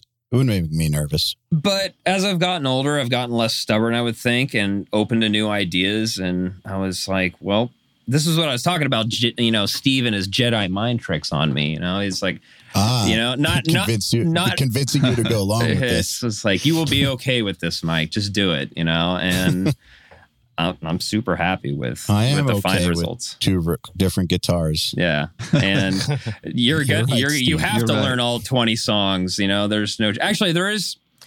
There are two songs on the record. One of which Neal played the rhythms on both, and there's one song that I played the rhythms on both, but the other 18 songs are What happened there? I don't know. Just made sense. Yeah, I don't think Neal was particularly interested in playing one of the songs that I wrote. It was I, I don't even know what it's called now. I know the working title was Secret State. Oh yeah. I, so I played some overdubs on that, but yeah, the, both the rhythms are you. That's right. I couldn't remember which ones because there are so many. I don't remember which one of yours I didn't play on. Yeah, I don't, I don't, I don't recall. I can't remember. This is what happens when you do a double record. Everything gets lost, you know. It was blending together t- at the end for sure. Yeah, and even Steve. You, you did all this in two weeks. no. No, we did pre-pro in two weeks. Yeah, that was just pre-pro. Ah, I was going to say. Neal and I, I mean, vocalists and drummers have it the worst on tour, without a doubt, you know? And, but I think guitar players have it the worst in the studio because you're doing so many layers of everything. Like, you're not going to be like, That's correct. all right, Austin, we did the kick drums for the left side. Now we got to do them for the right. You know, it just doesn't work that way, you know? But Now do them again. Yeah. yeah, now doing, but you know, we're gonna have two layers on each side. You know, it's just no, you don't do it. Like drum, uh, Austin was in and out of the studio, and I think in like what six days, I think he did the whole record. Yeah. Super fast. Yeah, super fast, and the bass goes super easily. Vocal vocals can be very difficult as well, but you're only in there for four hours, five hours a day because you just can't scream that long. And unless you're gonna, you know, you're probably gonna blow your voice out. But you can pretty much play guitar for 10, 12 hours a day, no problem. So it's I'm not saying it's hard because I love being in the studio, but Neal and I definitely spent the majority of our time in the studio compared to the other guys. Man, I think tracking rhythms, at least the way Daath used to do it, is fucking grueling. And since we've worked with some of the same people, I know that you know that we've had we've had similar experiences. But I know on the concealers, we spent ten days just getting tone, just sitting there all day, chug chug chug chug chug chug chug chug chug, with like thirteen amps, eight guitars, every single combination of everything, and then another two weeks to track the rhythms. And it's just a lot of work. You only spent two weeks. I don't think I've ever spent 10 days getting a guitar tone. I have spent five, I think, but never 10. And, you know, I've learned that there's, you get to a point, it- There's some crazy people involved. uh, it was me, Eyal, and Mark going for it. I got to the point too where I finally realized, okay, with a lot of things, with riffs, with um, production, sometimes is okay. Am I making this any better, or am I just making it different? Now, that is a very good question. that is a very good question. And then the other thing too I've learned is, you know, I'll just record, you know, a few different riffs and reamp it on loop to get tones, which I find, especially when I'm by myself in my studio, you know, it's there's I like to be able to just put it on loop and then go and have both hands available to um, dial in stuff rather than just going, you know, using your left hand while you're chugging an open power chord, you know, and just messing with the knobs a little bit. Like if I put it on, you know, get a DI, reamp it, put it on loop, then I'll go through and start doing things. Even if I am recording another guitar player sometimes, you know, I'll just be like, dude, go smoke a cigarette while I'm doing this. Get out of here. You know, I- I've got the way you sound in a DI already. I also think that when you're playing the instrument, it becomes a little bit more difficult to actually concentrate on the tone. Mm-hmm. Yes. You're, you know, you're playing the guitar. So Yeah. sometimes, because also you're feeling the guitar through your body. So you're hearing the tone slightly differently, in my opinion, anyway. No, I think you're right. Yeah, I agree too. Totally. And you can move around too. Like a lot one trick that I learned from God, I forget which producer it was. You know, just like, you know, I have a door that kind of leads out into another room in my studio, and I'll leave the door open and I'll go walk out there and listen to either a mix or a tone that I got and see how it sounds out there and or even just move into different spots in my studio you know i'll be in you know the prime zone which you know is right in front of my you know the center of my desk or i'll go sit in the couch behind me and it'll sound different in different spots and when you have it on loop and you know, it's you and I won't just do a chug, you know, I'll play an actual riff and then I'll play some, you know, things a little bit higher on the guitar and then I'll go, you know, not necessarily playing any kind of leads because that's not the tone I'm going for, but I'll play different types of types of rhythms and you know, sometimes a chug will sound really cool, but when you start doing some single notes, it's like, yeah, so you got to find find the middle ground and just find it's a lot easier to do it that way. And just like you said, John, you know, it's like you're not concentrating on playing the guitar when you're dialing something in. Like you can just focus on that. So, do you prefer tracking your own guitars or having someone else track you? I always prefer someone else tracking me. And that was like that that record I was just working on for Void Vator, you know, that was the main reason Lucas wanted to come over and, you know, the pandemic had started and I was like, oh crap, how are we going to do this? And um, I was, you know, I gave him the option. I'm like, well, if you, you know, if you can record a DI, I could just reamp it for you over here. And he was like, nah, I hate that dynamic. I don't want to record that way. And I don't mind recording guitars myself. You know, I did, I recorded all the guitars and bass at my studio for the Outlaw Country record. And I tracked myself on that and I tracked Neal, but I'd much rather not engineer at the same time. I don't like it. because you're not concentrating on playing. Yeah. It's like splitting the yeah, like uh I really feel the same way. And you track yourself, John, I hate it. pretty it. damn well. I hate it. I hate it too. like so for the the two records that I engineered myself, I spent three and a half, four weeks. And I prefer to play whole riffs at a time, regardless of how many repeats, because I find that it has that wavering in and out kind of pocket thing that we spoke about earlier. So when it came to the last record and everything was comped, it made me feel sad about getting someone else to track me, but the entire process just gave me the element to actually focus on playing rather than concentrating on spacebar, star, delete. You know what I mean? um, so yeah, I mean, I definitely prefer someone else tracking me as well. Um, even though I think that I would rather approach it as a whole riff take rather than I guess Steve probably did that with you guys, right? Was it like he was looking for longer sections rather than comped sections, or was it kind of a mixture of both? I think it was a mixture, wasn't it? Yeah, I mean, it, I think it was. Yeah, it was depending on the part, but I think for the most, especially uh, for the rhythms, in most cases, it was yeah. As long as you can go and it's still good, then of course we're going to keep that. Sick. He's he's total about feel kind of thing. So if it if it felt right, we're keeping it. You know. That makes sense. I guess since this was your first time doing that kind of recording, was there any second guessing on your end? Like, this should be tighter. I'm used to this being way tighter. And him being like, no, it feels great. You're listening to me. I'm sure there was, but through that whole process, it really seemed like all of us were on the same page with almost everything, you know? That's and, good. And Yeah. if th- there was there was literally not one single argument. I mean, there was a couple times where like Steve and Austin would get a little frustrated with Steve because Austin is the type of drummer where it's like he'll do something awesome and Steve would be like, "Do that again." He'd be like, "Do what? I don't even remember what I did." You know, and so and then there's Neal and I on opposite sides of the room just laughing our asses off Yeah. you know, over this whole thing because it was funny. You know, there was no arguments. There was it just we just got along really well. It was fun. We all became super close friends with Steve. I mean, we you know, we pro- Neal and I probably FaceTime with Steve like he loves FaceTiming by the way. So it's you yeah, know he sure does. yeah, doesn't yeah, he? he d- Super FaceTimer. he does. So Hmm. it's like, you know, I, I I don't think more than like a couple weeks has gone by that I don't, you know, at least touch base. I'm actually Facebook. FaceTiming with him after this. There I you see. FaceTime last night.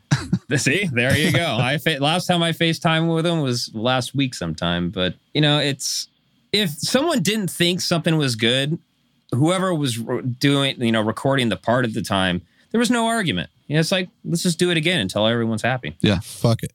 So, question you've worked with so many top tier producers at this point, and you know, there's a segment of our listeners who want to be producers. I'm just curious from your guys' perspective, what does it take for a producer to earn your trust that you will listen to them and you will let them take things in a direction you hadn't thought of before, where basically you're down to let them on the team?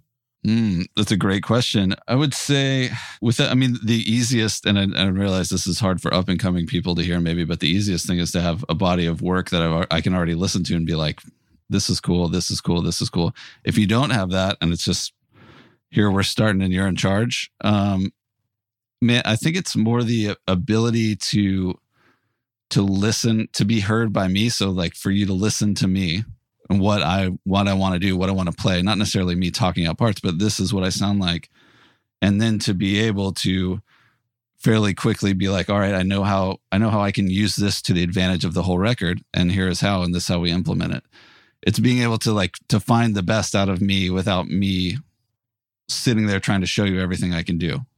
And as soon as I, I see that in, in a in a leader in a in a producer, it makes me be like, oh, okay. Well, the next time he says something, I'm not just going to practice the solo for the next song. I'm going to listen to what he's saying. I think that the body of work is very important because that gives you a gauge onto whether or not you can trust this person. But say that you were in a new band and you were, and obviously you wanted to go to a producer and you didn't hear their work. What would it take for you to trust them? Would it be stuff that he's doing with you and you see that he's making improvements or she's making improvements? Or what would it get for you to trust them with your guitar recording? You you hit it pretty much on the head right there. It's taking whatever I'm doing and being able to add it in a productive way and not have me just work all day like is this good? Is this good? This is what i think. That's it. Nothing like that. I, I want it to be i'm playing this part. Here's the song. Here's how i think it should go. This is what i add to the band. And then being able to you know fairly succinctly add that to the whole mix and and make it better through that is what i look for to get to trusting Okay. And what about you, Mike? Like, what does it take for you to trust in a in a producer to handle your guitars? Is it the body of work, or is it just something that you see that happens within the first couple of days of being with someone? Well, I can go down the line as far as you know all the producers I've worked with with DevilDriver.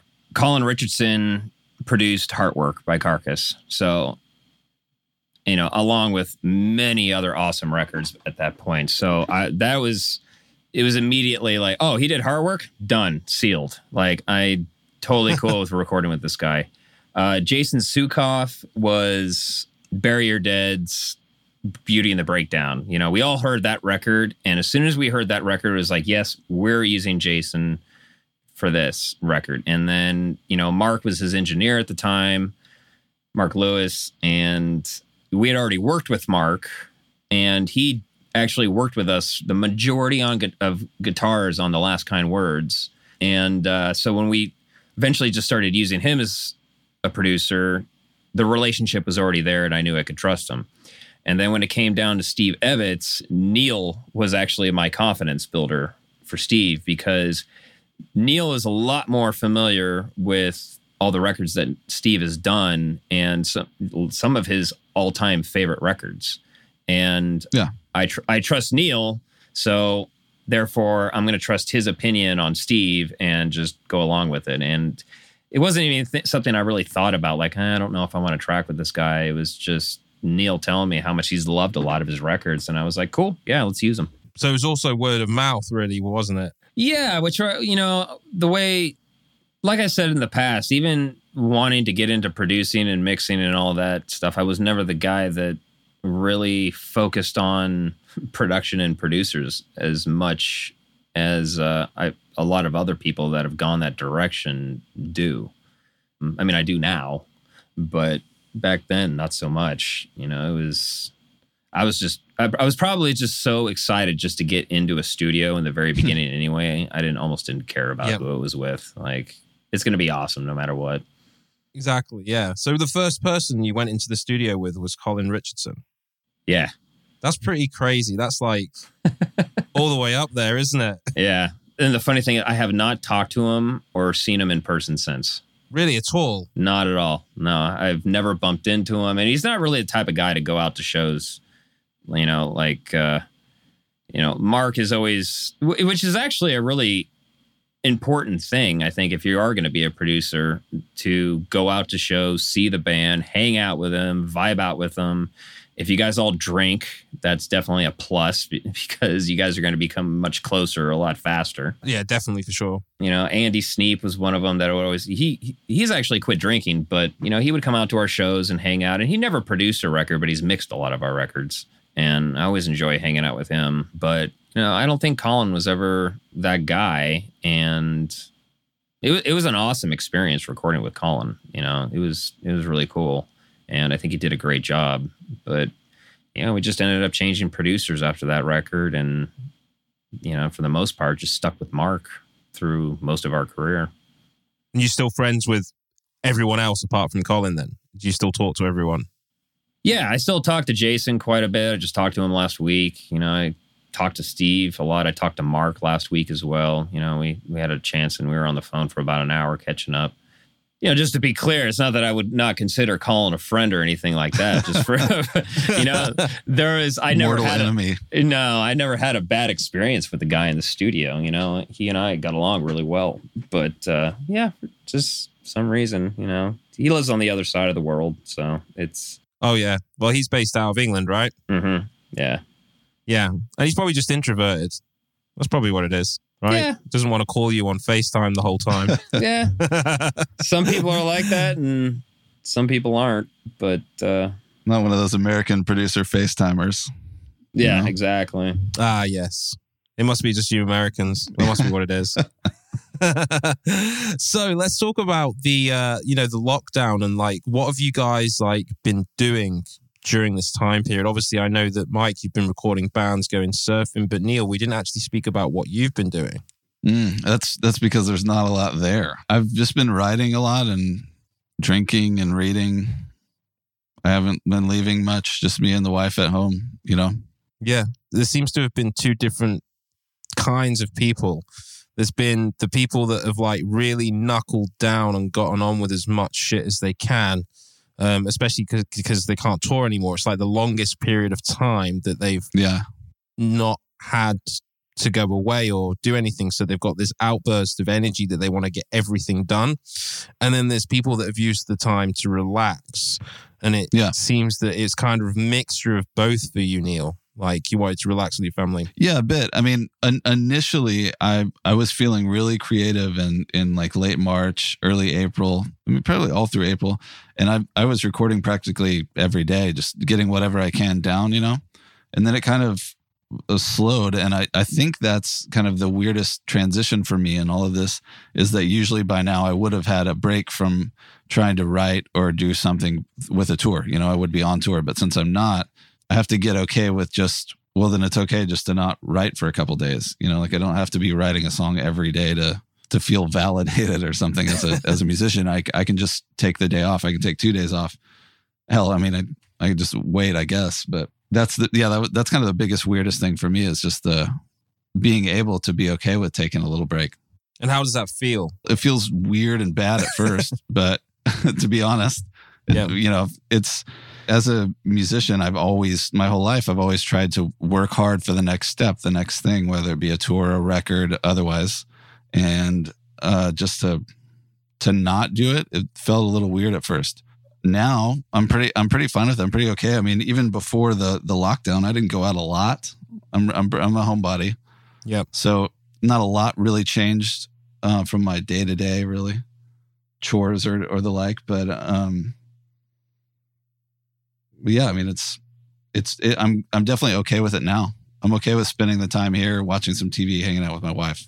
It's cool. It, it's it's actually good in a way because obviously when you're on tour and you're on a time limit from your label and your manager's like pressuring you to get a, a record together, it feels like you never really have that relaxation time Right. to actually spend some time with family without feeling guilty. Yeah. It's positive that you've managed to sort of overcome not feeling guilty about, you know, doing something that you enjoy or doing stuff with family and friends. And I just, yeah, I think coronavirus has been good that you can get on with loads of work and have the relaxation time, which is something that I don't think we'll ever have ever again.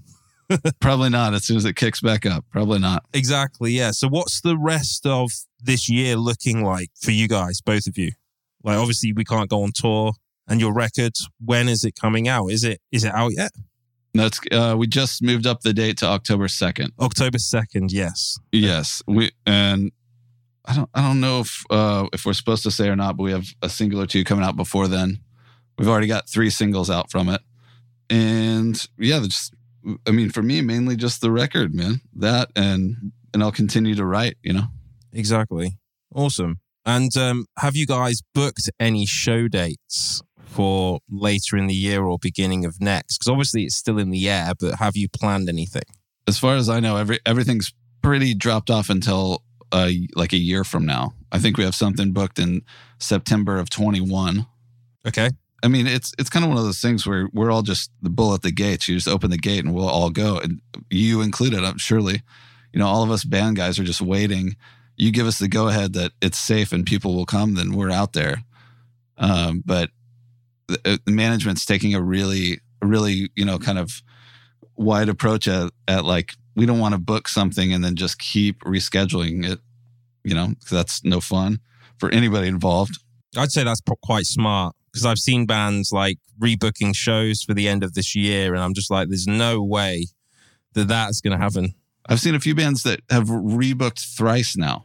There's three times that they've just rebooked it. It's like, oh my God, it just, that feels like such a, I don't know, bad, bad feeling for the fans and for you. Cause you know, you, as a musician, you want to get out there. I, I want to get out there as much as anybody. And, but just to have it be like, okay, we're going, nope. Okay, we're going, nope.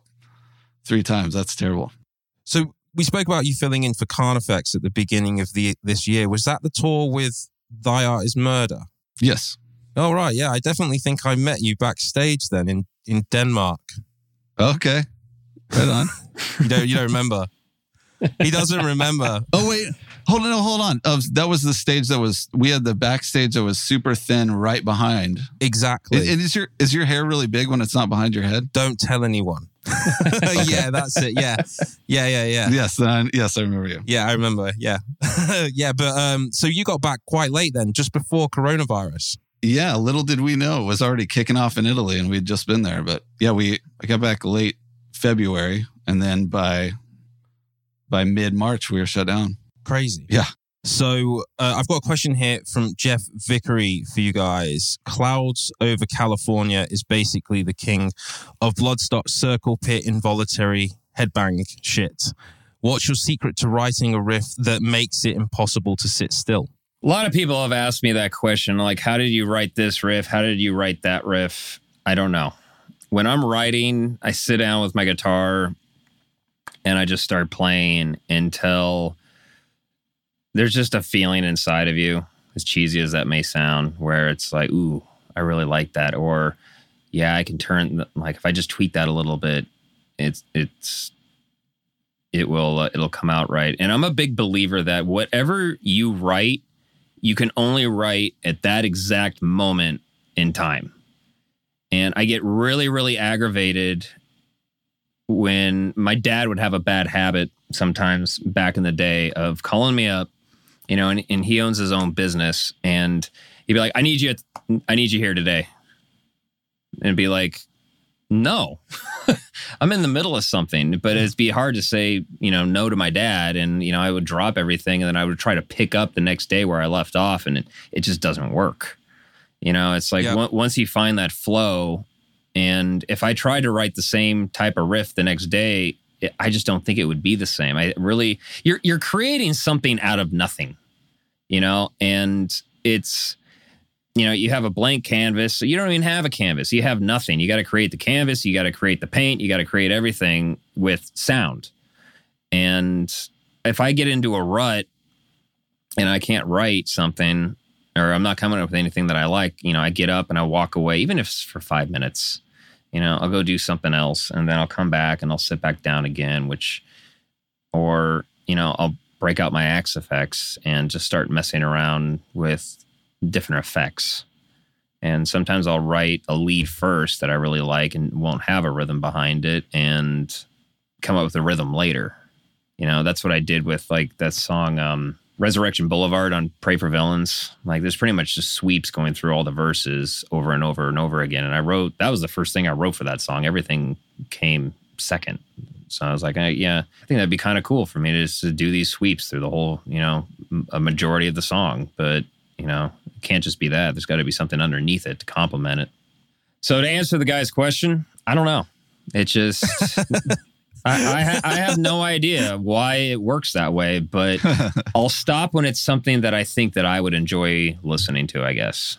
And it's something that I do enjoy listening to. And once I record it and, you know, I'll really enjoy listening to my car wherever I'm going because that's basically where I figure out whether I really like something or not is listening to it over and over again in my car when I'm driving and you know a lot of changes to our to my songs are made based off doing that. Okay, I'd say that's a good answer. I wouldn't be able to answer that any differently either, but it actually extends onto the next question as well, which is from Baz Peters Nahijhoff, which I've definitely pronounced very wrong. but you actually, um, you actually sort of touched on this with the last question, with, um, which is basically what's the songwriting process like? Do you usually start with the riff or a melody and build around that? So maybe you can explain a little bit more about the fact that sometimes you start a song with sweeps. Um, I guess you do both ways, right? I guess you've already explained it. Yeah. Do you do the same thing, Neal? Yeah, uh, primarily it's seventy percent riff, riff starting, riff writing, and then you know another thirty of like, oh, I have this lead line that would sound really cool. Let's figure out what what could go underneath it. Um, and more so in DevilDriver than with any other group I've I've written for. It also has a a, more of a, a, rhythmic feel originally. Like some, I find myself going through my my voice notes on my iPhone, and I'm like, some of them will just be me doing a vo- a, a rhythmic pattern vocally. I'll be like, uh, but it's it's harkening back to some riff that I was thinking of at the time. Like, oh shit, okay, yeah, I just this was just from a complete rhythmic stance can now turn into um, like a, a riff.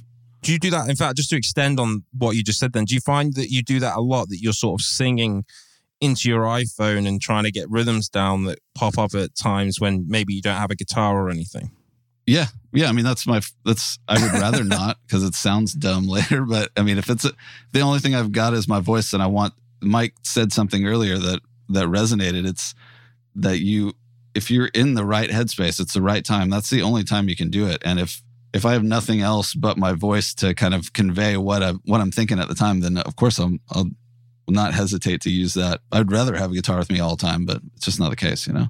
It's not possible all the time. In fact, it's funny because Joshua Travis, um, I don't know if you guys are familiar with Josh, but he said the exact same thing to me when he was writing the music for Tony Danza and also for Emmure that if he can't if he doesn't finish a song within a two hour period, then he generally just never finishes it. Oh wow.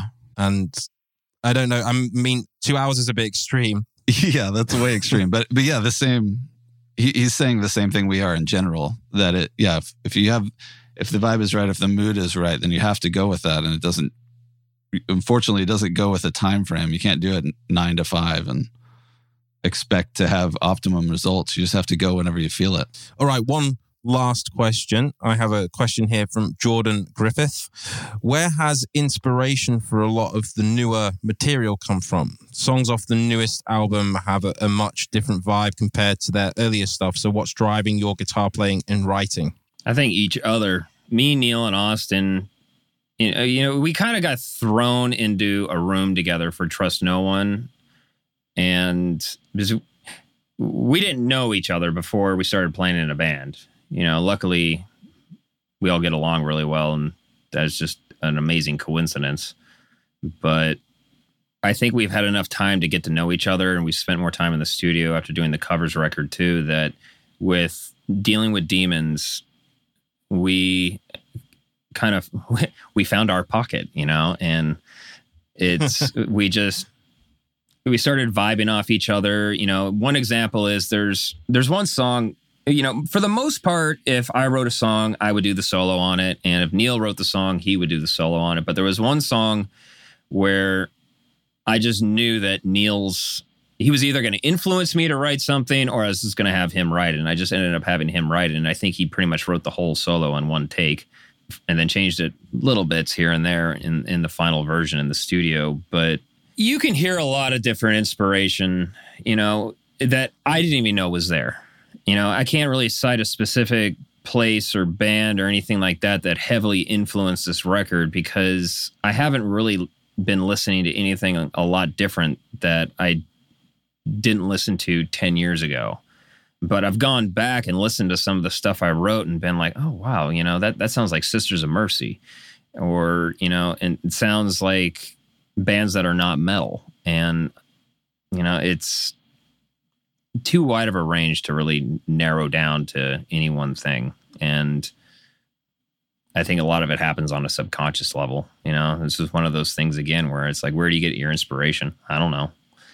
It, it, it, it comes from somewhere, but it's it's a mix of things, and I think that's what you know every musician is is they have all their influences and it's like a recipe with all these different ingredients which is all your other everything that you've listened to up to that point and for some reason it gets mixed together in your brain and then it comes out in your own form of music That's a really good way to put it. It's almost like you create a language from all of the music that you've experienced yeah Yeah, into new music.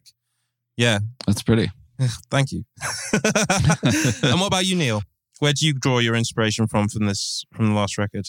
So I think Mike touched on a point that I maybe hadn't thought of, but a, a lot of it was surely uh, me writing. I always try to write for for myself first. I want to, if I think it's cool. If I didn't think it was cool, I wouldn't show it to anybody. I mean, I would just trash it, you know. So it starts there, but then a lot of times I would think about like I know Mike and Austin musically so well. I know what they would like, what they wouldn't like. So I'll throw these parts in. Like I'll play, I'll be goofing around and be like, oh, yeah, that's something that Mike will really like. Let's work on that, you know? And then I'll, let's being the editorial us, I, it's just me here.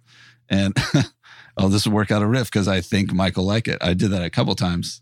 The other one, just I, I read a whole lot. And so I just, whatever, um, you know, feelings or notions the books I'm reading at the time kind of, they, it naturally flows into a guitar for me for some reason. So go through that.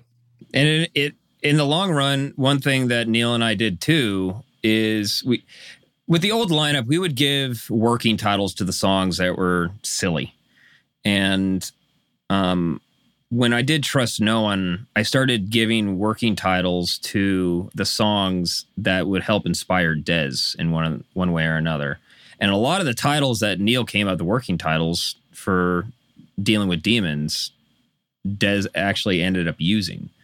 And like My Night Sky off Trust No One was a title that I came up with, and Dez ended up going rolling with it. And that's actually something I would suggest to a lot of bands out there is don't give like you know stupid nonsense working titles to songs like if you're working separately from your singer the you know way we do because a lot of times we, you know for the most part we work on songs together and then we hand it off to Dez and you know he might make some suggestions here and there but then he just starts writing on his own.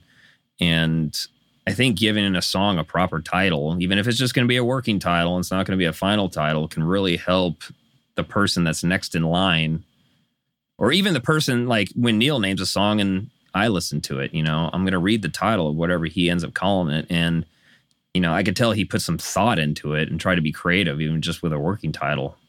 And I think that with Dez anyway, I think that makes a big difference. I think that that helps a lot of vocalists because um, I don't know how it is for you guys. Just to extend on that question of how you write riffs, you like, and you already spoke about this, Neal, with books and how that will subliminally get into your writing. Do you find that you guys write to situations or maybe even a word or something that's pissed you off, something that's made you happy? Have you noticed that you write in those situations and it sort of influences how you feel about a certain riff, almost like a catharsis? Totally can for me. Yeah. I mean, that's exactly what I was talking about. It's any, any little feeling or something that like, you know, particularly impactful from a passage somewhere that I read that that'll, that'll spur me on for sure. And how about you, Mike? I don't read nearly as much as Neal. To get slightly a little bit more personal than I usually would is after I had my seizure, I was um, on anti seizure medicine. You know, I still am.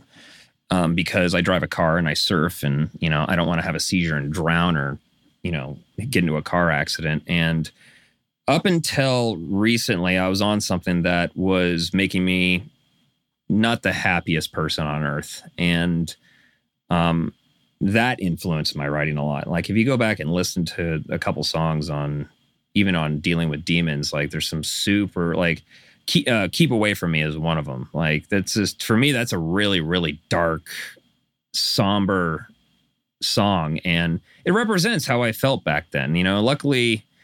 I had a point where I hit rock bottom with that stuff, and I finally found a doctor that had his head out of his ass and was just like, whoa, whoa, whoa, you're taking what?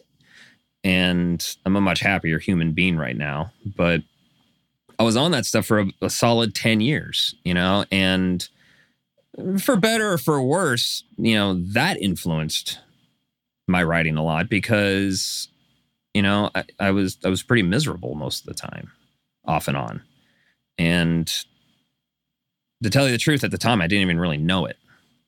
But and then another thing that started influencing me that actually sounds kind of ridiculous is Neal told me one time that he'll watch movies while he writes on his laptop. That's interesting. So when you're watching those movies, are they on silent or do you have the music and everything going? It's on low for me. Yeah, it's on low and it's usually something that I've seen many, many times.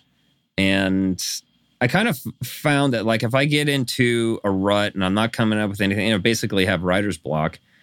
It's like, all right, well, you know, I'll stick something on my laptop. I'll watch Netflix or I'll put on a documentary or just anything. And I'm sure that that, you know, once I start coming up with something that I really like, I'll put it on pause and then I'll concentrate on it.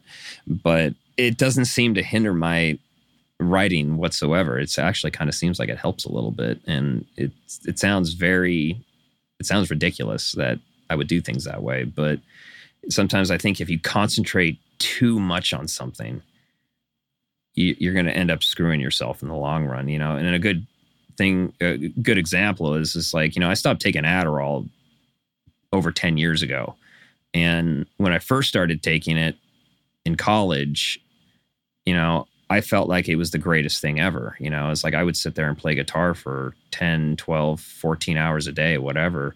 But over time, like all drugs do, and it is a drug, and it, it's it started to turn on me. You know, it just wasn't working for me anymore. And then I finally was like, okay, you know, I got to stop taking this stuff in order for me to write properly again.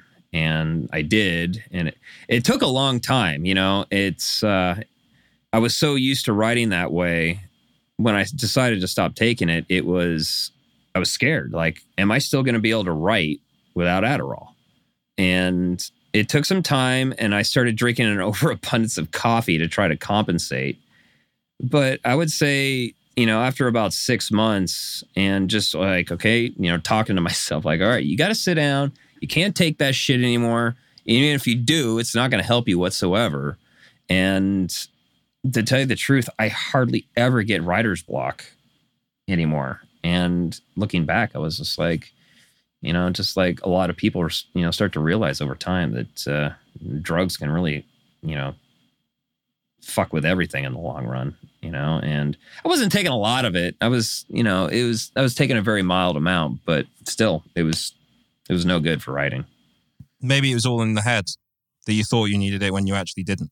You're probably right. Yeah. And but one other thing is is like I've always been you know, like I don't read a lot of books. I was always the kid in school that didn't want to sit still. I wanted to be outside. I wanted to do something. I wanted to be playing my guitar. And I think in the long run, I think it definitely did something to my brain where I can really focus in on something and I don't need anything anymore. So maybe in the long run it helped, or I just got older and my body chemistry changed, my brain chemistry changed, and I've just learned how to focus in on something and not have to, you know, get up every half hour and or have my mind wander and do something else. But uh, you know, the moral of the story is is like, you know, even if they're prescription drugs and they're prescribed to you, I just don't believe in them anymore. I think it's uh, I think it's going to hurt you in the long run. Amazing. I agree.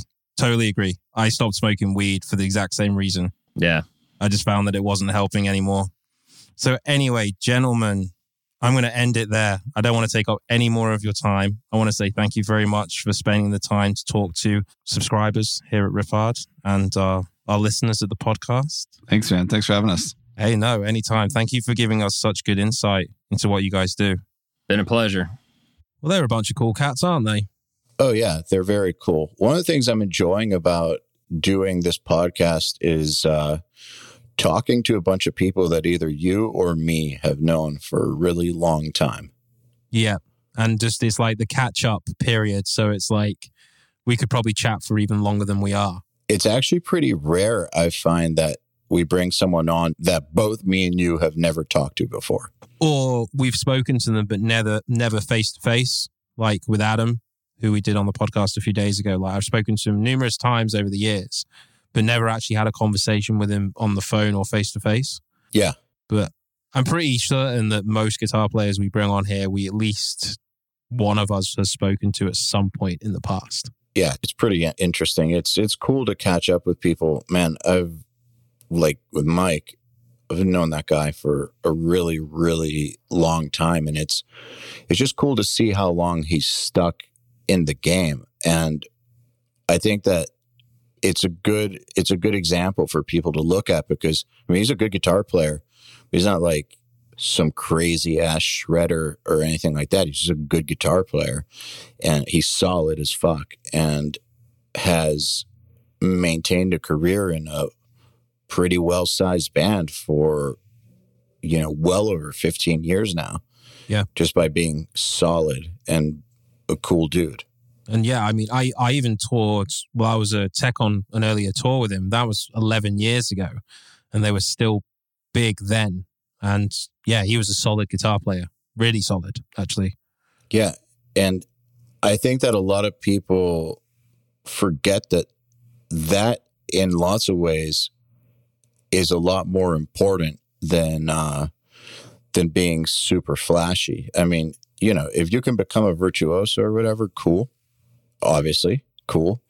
But if that's not you, that doesn't mean that you don't have a shot at this. Like there you can be just a solid guitar player who's talented, who who has skills, who has good stuff to offer, um, and make it happen and be in a real band and be a guitar player for a living. It's a doable thing. I think the most important thing that people forget about is just writing solid songs and being able to play those songs the best that you can. That's literally what it is, isn't it? Like being able to, you know, do all the flashy stuff is cool and stuff, but it doesn't write a good song. No, I was going to say, I guess if the flashy stuff is part of what your music is, like say an Archspire or something, then yeah, obviously. It's, it's funny that I don't see it as flashy in that context because the way that it's been done has been written into a really good song. Yes, true. And the same can be, you know, said with like stuff like Animals as Leaders. The technique is supremely complicated, but the way that it's used, it's always as part of a song that sounds good. So it's all about the intent, I think, in that particular instance. If you're learning this technique to write something really cool, then fair enough. But if you're just writing it just to be able to do it, then that's completely different. I guess you're right. Flashy is not the right word, but in the wrong hands, those techniques could come off as flashy. That's actually very true. I guess when Eddie Van Halen first started turning around while he was tapping, that probably came across as flashy, even though it sounded sick. well, it was flashy. but that doesn't mean it's a bad thing. It, I think it's more about it being appropriate for the music. Yep. That's exactly what it is. What you do has got to be appropriate for the music. And that kind of stuff's not appropriate for all styles of music or no. all genres of music, not even all genres within heavy music, which is associated with flashy playing. Like you don't have to be that. If that's not you, that's okay. What is important though is even if it's not you to be that crazy lead guitar player, being solid, now that is important. Really important. The most important of anything. Like um as we say, you know, even stuff like Oasis, you know, something as simple as as that, it still needs to be played well. And if you can't play it well, well, you're probably not going to have a, a solid gig. and yeah, solid guitar playing is the most important fundamental for being in any live band, in my opinion. I think there's a big difference between simple and easy. And uh, playing simple things solidly is not necessarily easy. Oh, definitely not. No. In some ways, it's harder. With the space as well, like when it's like you're not playing very much, it's definitely harder. Yeah, j- there's just more space for you to think about what you're going to fuck up. exactly. Or if you're going to hit it on time for this one note. And I think we spoke about this, didn't we, with um, with Malcolm um, in AC/DC, and that no one's ever played that riff exactly the same. Yeah, it's true. And I was thinking, I think it was Kiko who was talking about an arpeggiated clean part in a song. Ah, yeah, that was it. And how that's one of the hardest things he has to do in Megadeth because it's just him by himself playing it. And I was thinking that that to me is some like when I'm thinking back to stuff that was the most nerve wracking, it would be parts like that where I'm playing something clean, an arpeggiated, like an arpeggiated chord where it's like moving slowly and uh, you can hear every note clearly. That's been scarier than like fast solos for some reason. It's because you don't have the blanket, the cushion of knowing that the drums are there or the vocals are there or the bass is there to cover up any mistake. Yeah. Because the same thing happens to me. There's one particular bit in the monument set and it's um it's in mirror image and it drops down to just me playing guitar, clean guitar with delay. And I know that if I mess up one note of it, the delay trail alone is just going to make every other part of that break sound horrible. You ever fucked it up live? Once. I'm sorry. That's not so bad though, just once. I mean, I've I've probably fucked it up more than that, but once was bad. Like, you know, really bad. Yeah, it's quite it's quite nerve wracking. I think it's it, it's more nerve wracking being on clean, but then you get players like Mike Dawes that play by himself, and he just has no problem with it. So I think it's just a case of getting used to it. Balls of steel. Yeah, he's got balls of steel for sure. Definitely balls of steel. Anyways, man, I'm glad we got to talk to Mike and Neal. They're awesome dudes, and uh, it's been a pleasure as always. Pleasure as always. Great dudes. Thanks for chatting to us, guys. And um, yeah, I'll see you next week, man. Thanks for listening to the Riff Podcast. We'll see you next week.